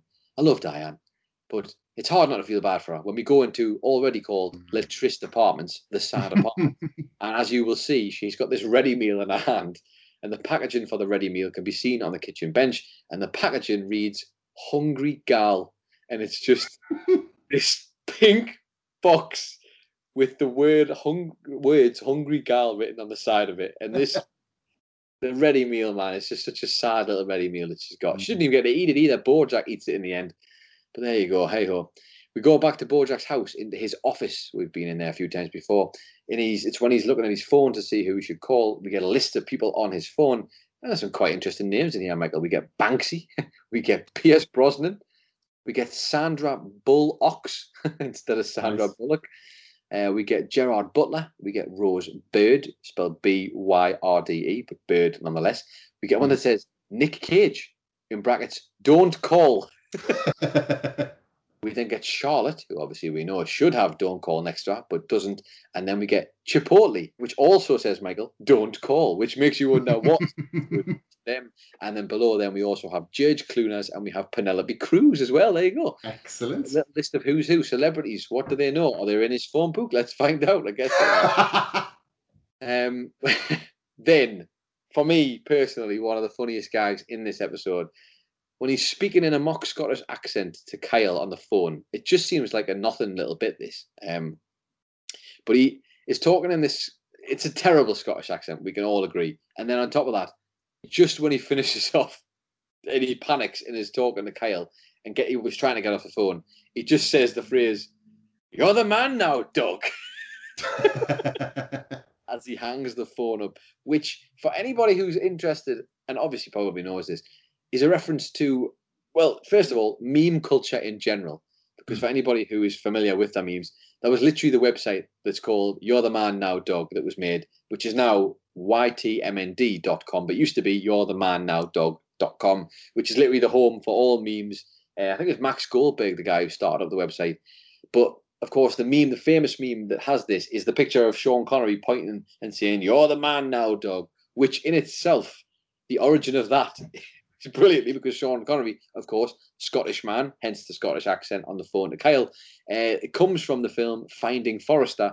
In itself, is actually a thing that Sean Connery says in that film, where he just says the phrase, You're the man now, Doug."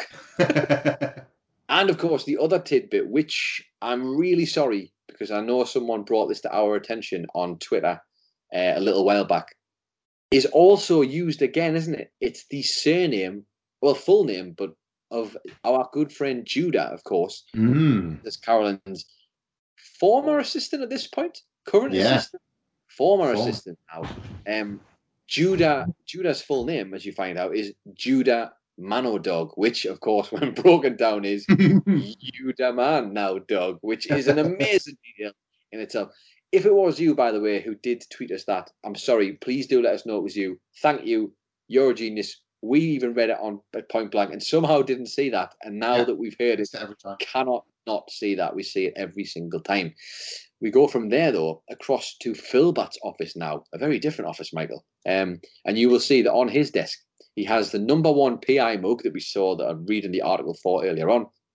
There's also two books. One of them is called "I'll Be Gone in the Shark," which is a, a reference in itself. Instead of the book "I'll Be Gone in the Dark," which is the 2018 book and now TV show written by Michelle McNamara, uh, which is of course like a murder investigation, murder mystery thing. And then there's another book called "In Cod Blood," which is in, instead of the 1966 Truman Capote novel "In Cold Blood." Again, another book about um, the murders and murder mysteries of and murder investigations from a certain time period itself. Um, so all relevant, it seems. We go across to the set of Philbert, and uh, brilliantly, Mr. Peanut Butter talking to Pickles on the telephone says, "Pickles, about dinner tonight. Am I any network with a show starring Kyle Bornheimer? Because I have to cancel." Um, now, ironically, I guess this does fit. But the place that I know Kyle Bornheimer from, he's been in tons of different things. I know him as the guy who plays Teddy in Brooklyn Nine Nine, which in itself did actually get cancelled before it got re. Uh, what's the word I'm looking for? Um, Recommissioned. Recommissioned, I guess, Hmm. by a different network, but nonetheless, it came back. That's who he is. You'll know his face. I guess he's been in a lot of shows that got cancelled, Michael. Yeah. Maybe one of those classic RBW little jabs that doesn't really mean anything, but it's there nonetheless. It's a Gina thing, isn't it, as well? Like that's a whole deal pre The whole Philbert. thing It's- is She not never gets making past season. Yeah. bless her. Um, we go across to Bojack's office once again, and he's got that little um, notice board of his own where he's trying to figure out the crime. And he's pins a picture, as you mentioned brilliantly, when he says, What have they all got in common? And he literally pins a picture of Common the rapper on the board uh, when he's trying to figure it all out. And obviously, not just is it Common, but there's a bit underneath that says, Common Pen's new song for Philbert mixtape as well. So he's obviously found the clipping that goes with it to tie it all together. Um, we go to Warbler Brothers entrance slash exit, if you will. It's just a quick one. This, as as you said, Bojack fleeing the set to go and um, see Todd at Todd's Mhm. office. He like smashes through the toll booth entrance, which has got like the little arm that stops people from getting in and out. And brilliantly on the window of the toll booth, it just says, "All vehicles better stop." Bojack's car smashes through the arm on the toll booth. We go, of course, over to Ted, uh, Ted, to Todd's office. At what time is it right now? Um, and that's just a bunch of you mentioned it.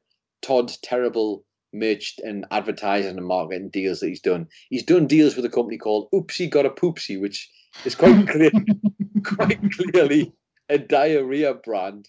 Like a Hamlet has got a gob full of water here. He's nearly spat out everywhere. Um, which is which is the brand that he's done the merch for. There's a ton of different things here. There's a Gina cardboard cutout, which again, this must be for a different brand of thing because Gina's cardboard cutout says "Yippee ki cancer,"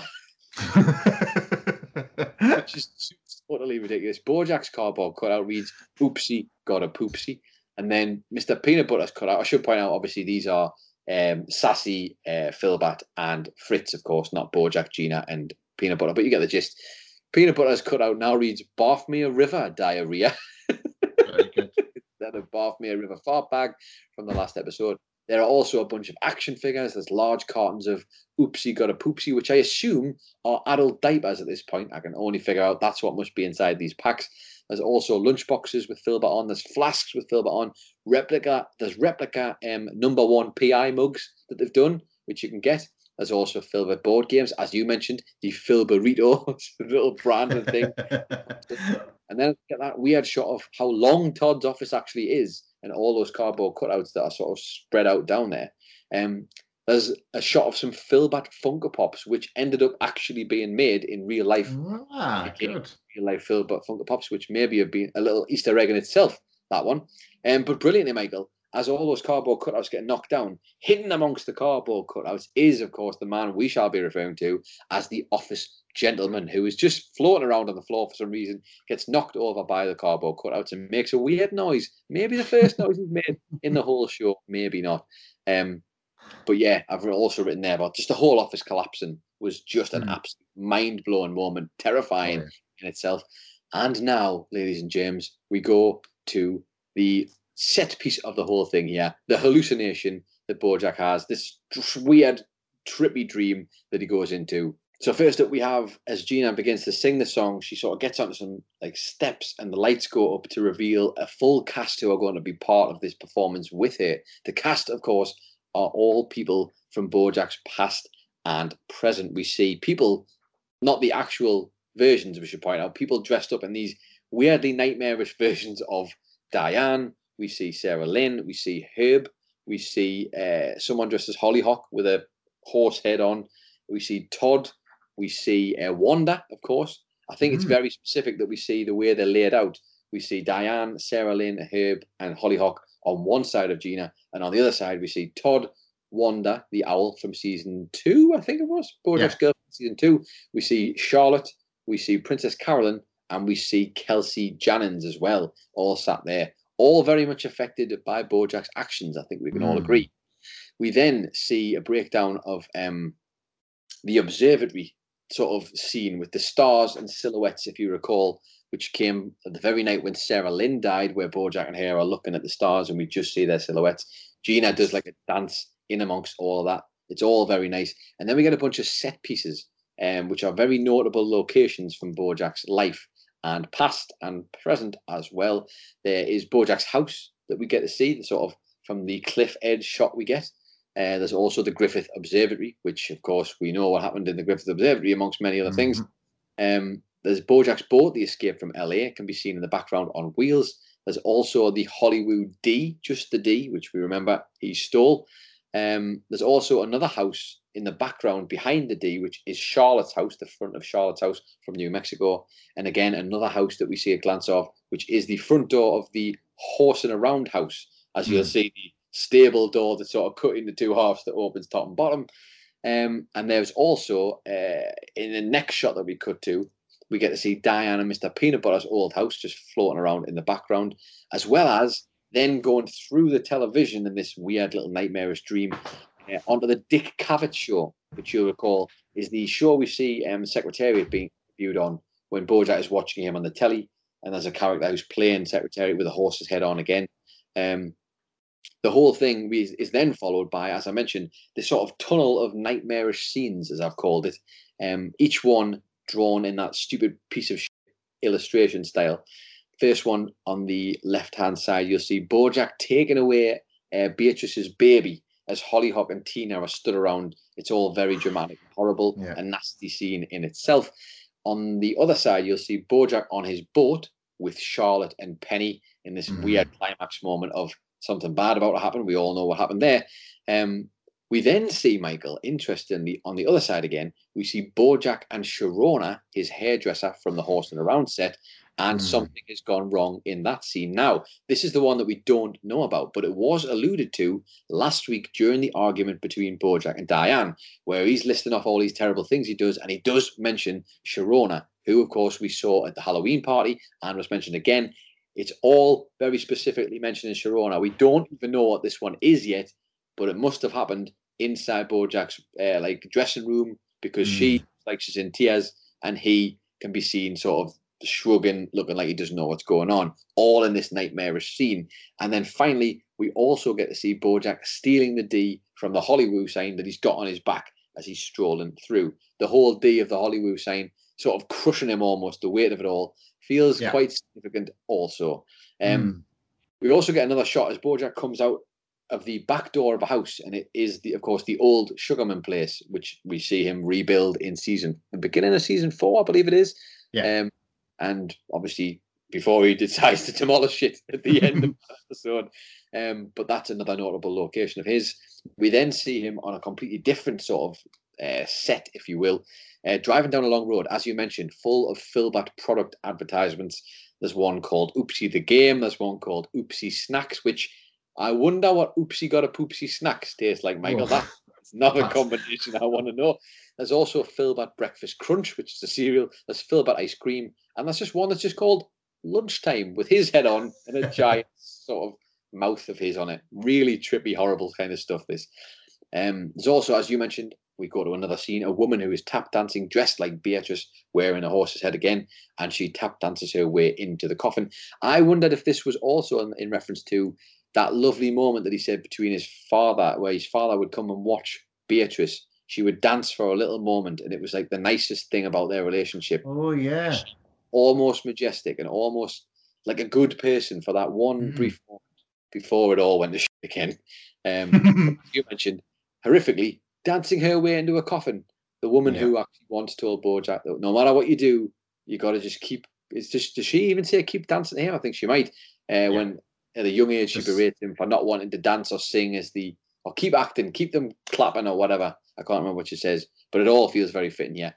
And then the only bit of the only bit of reprieve that we get from any of this, Michael, is some marching slash dancing popsicles that can all be seen in the background dancing with their legs round Bojack in this weird carnival style, which actually quite funny.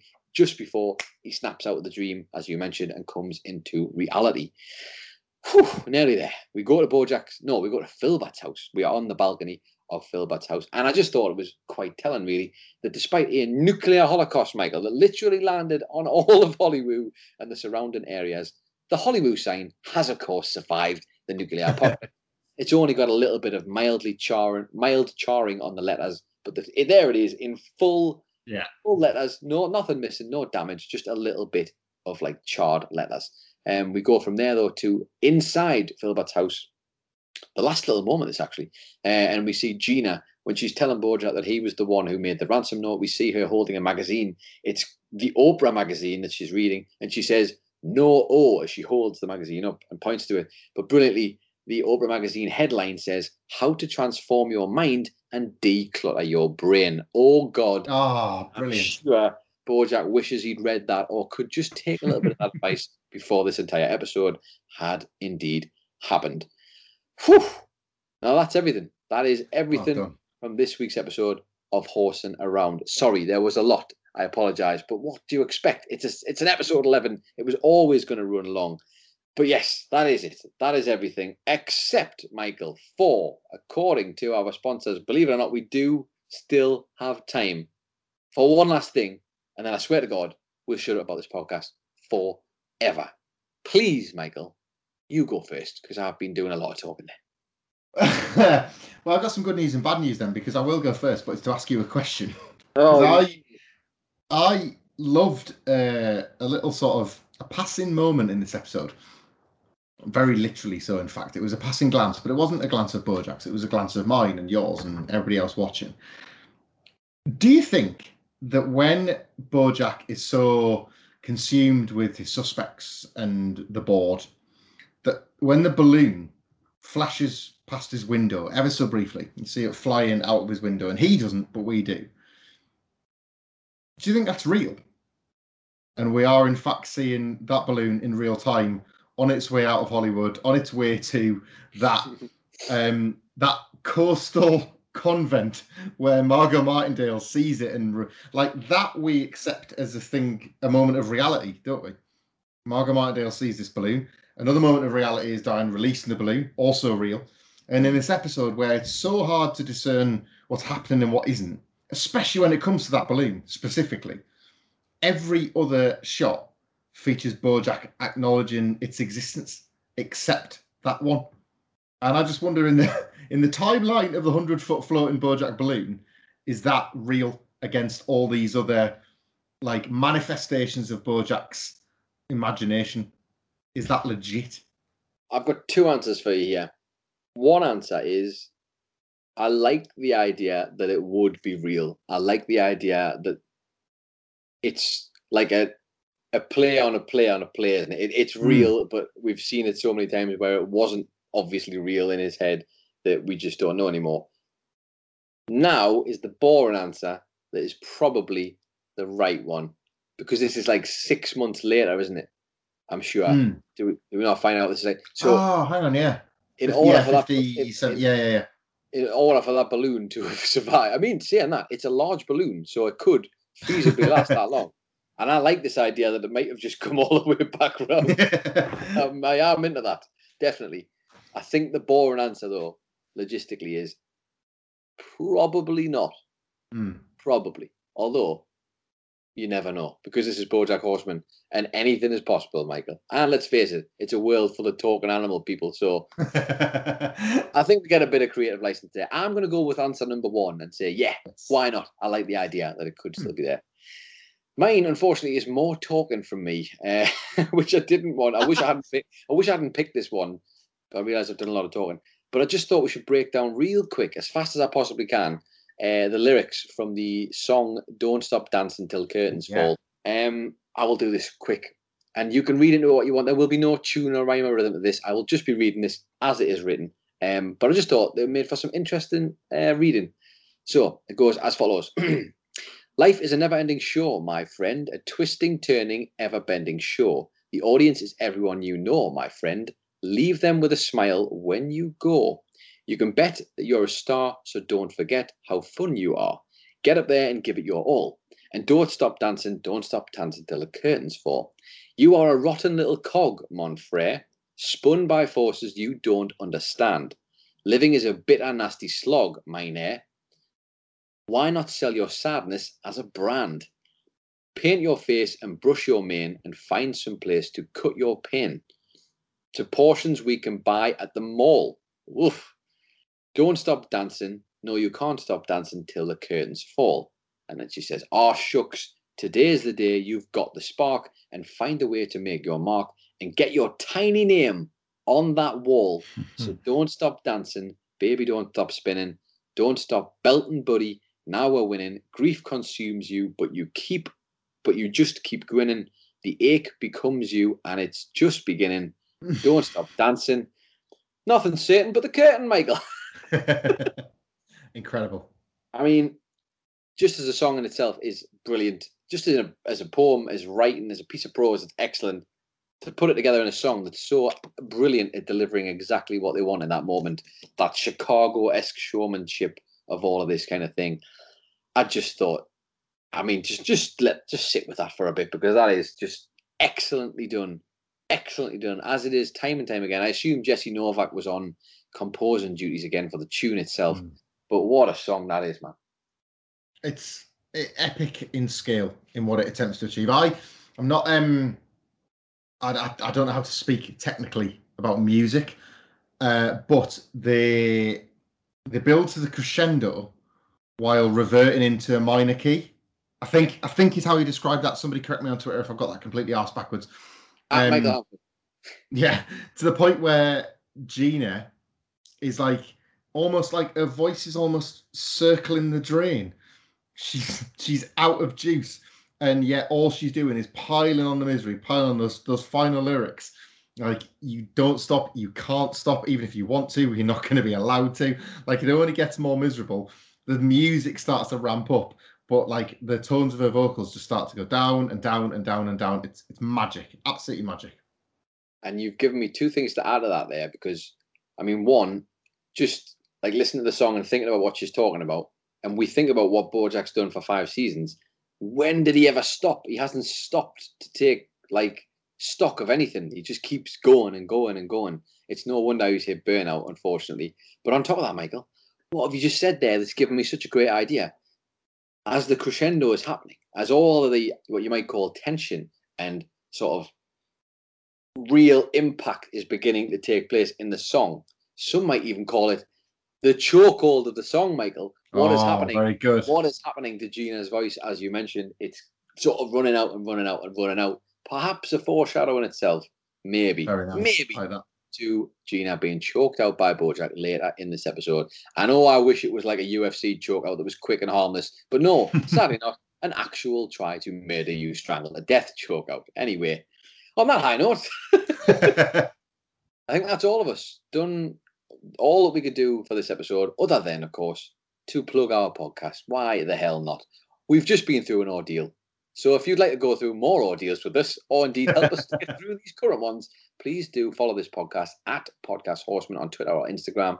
We love talking to you all. We would love to hear your thoughts about episodes 11, another one, which I hope you've all survived. It's been another turbulent moment to say the least. And fingers crossed you did indeed watch episode 12 to follow it, just to kind of ease your pain, hopefully. It can't be as bad as episode 11, surely.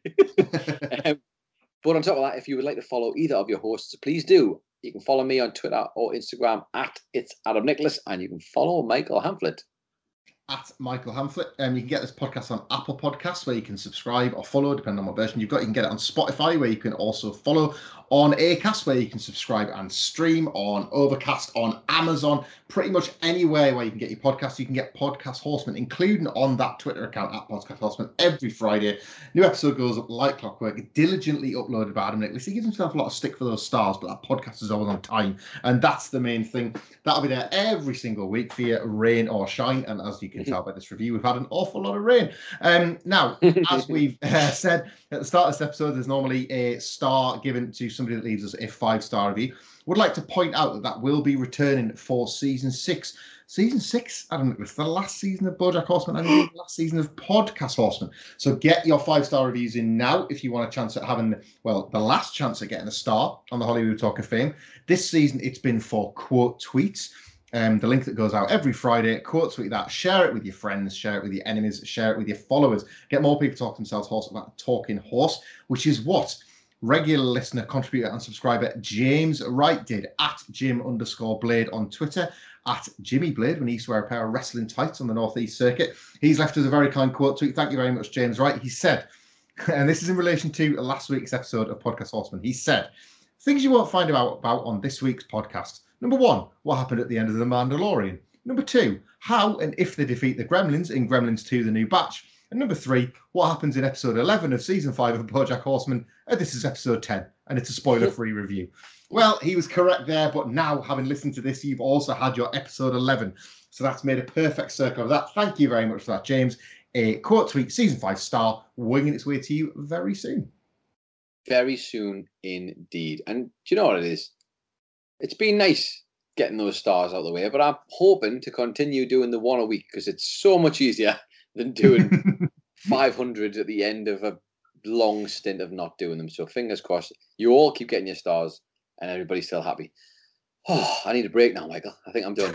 I think I'm done. But just before we do disappear from this week's episode, we'll give you the synopsis for next week's episode, the final episode of season five, Michael, season five, Hmm. episode 12. If this one was called The Showstopper, then season five, episode 12 is called The Stopped Show.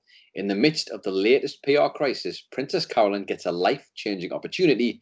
With Diane's help, Bojack finally faces the music.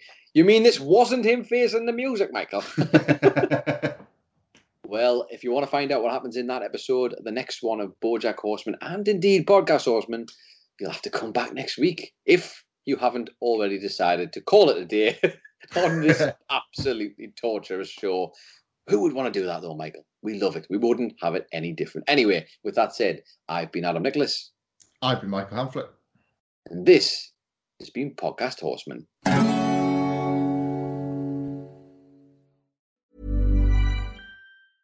Mom deserves the best, and there's no better place to shop for Mother's Day than Whole Foods Market. They're your destination for unbeatable savings, from premium gifts to show-stopping flowers and irresistible desserts. Start by saving 33% with Prime on all body care and candles. Then get a 15-stem bunch of tulips for just $9.99 each with Prime. Round out Mom's menu with festive rosé, irresistible berry chantilly cake, and more special treats. Come celebrate Mother's Day at Whole Foods Market. Even on a budget, quality is non-negotiable. That's why Quince is the place to score high-end essentials at 50 to 80% less than similar brands. Get your hands on buttery soft cashmere sweaters from just 60 bucks, Italian leather jackets, and so much more. And the best part about Quince, they exclusively partner with factories committed to safe, ethical, and responsible manufacturing. Elevate your style without the elevated price tag with Quince. Go to quince.com slash upgrade for free shipping and 365-day returns.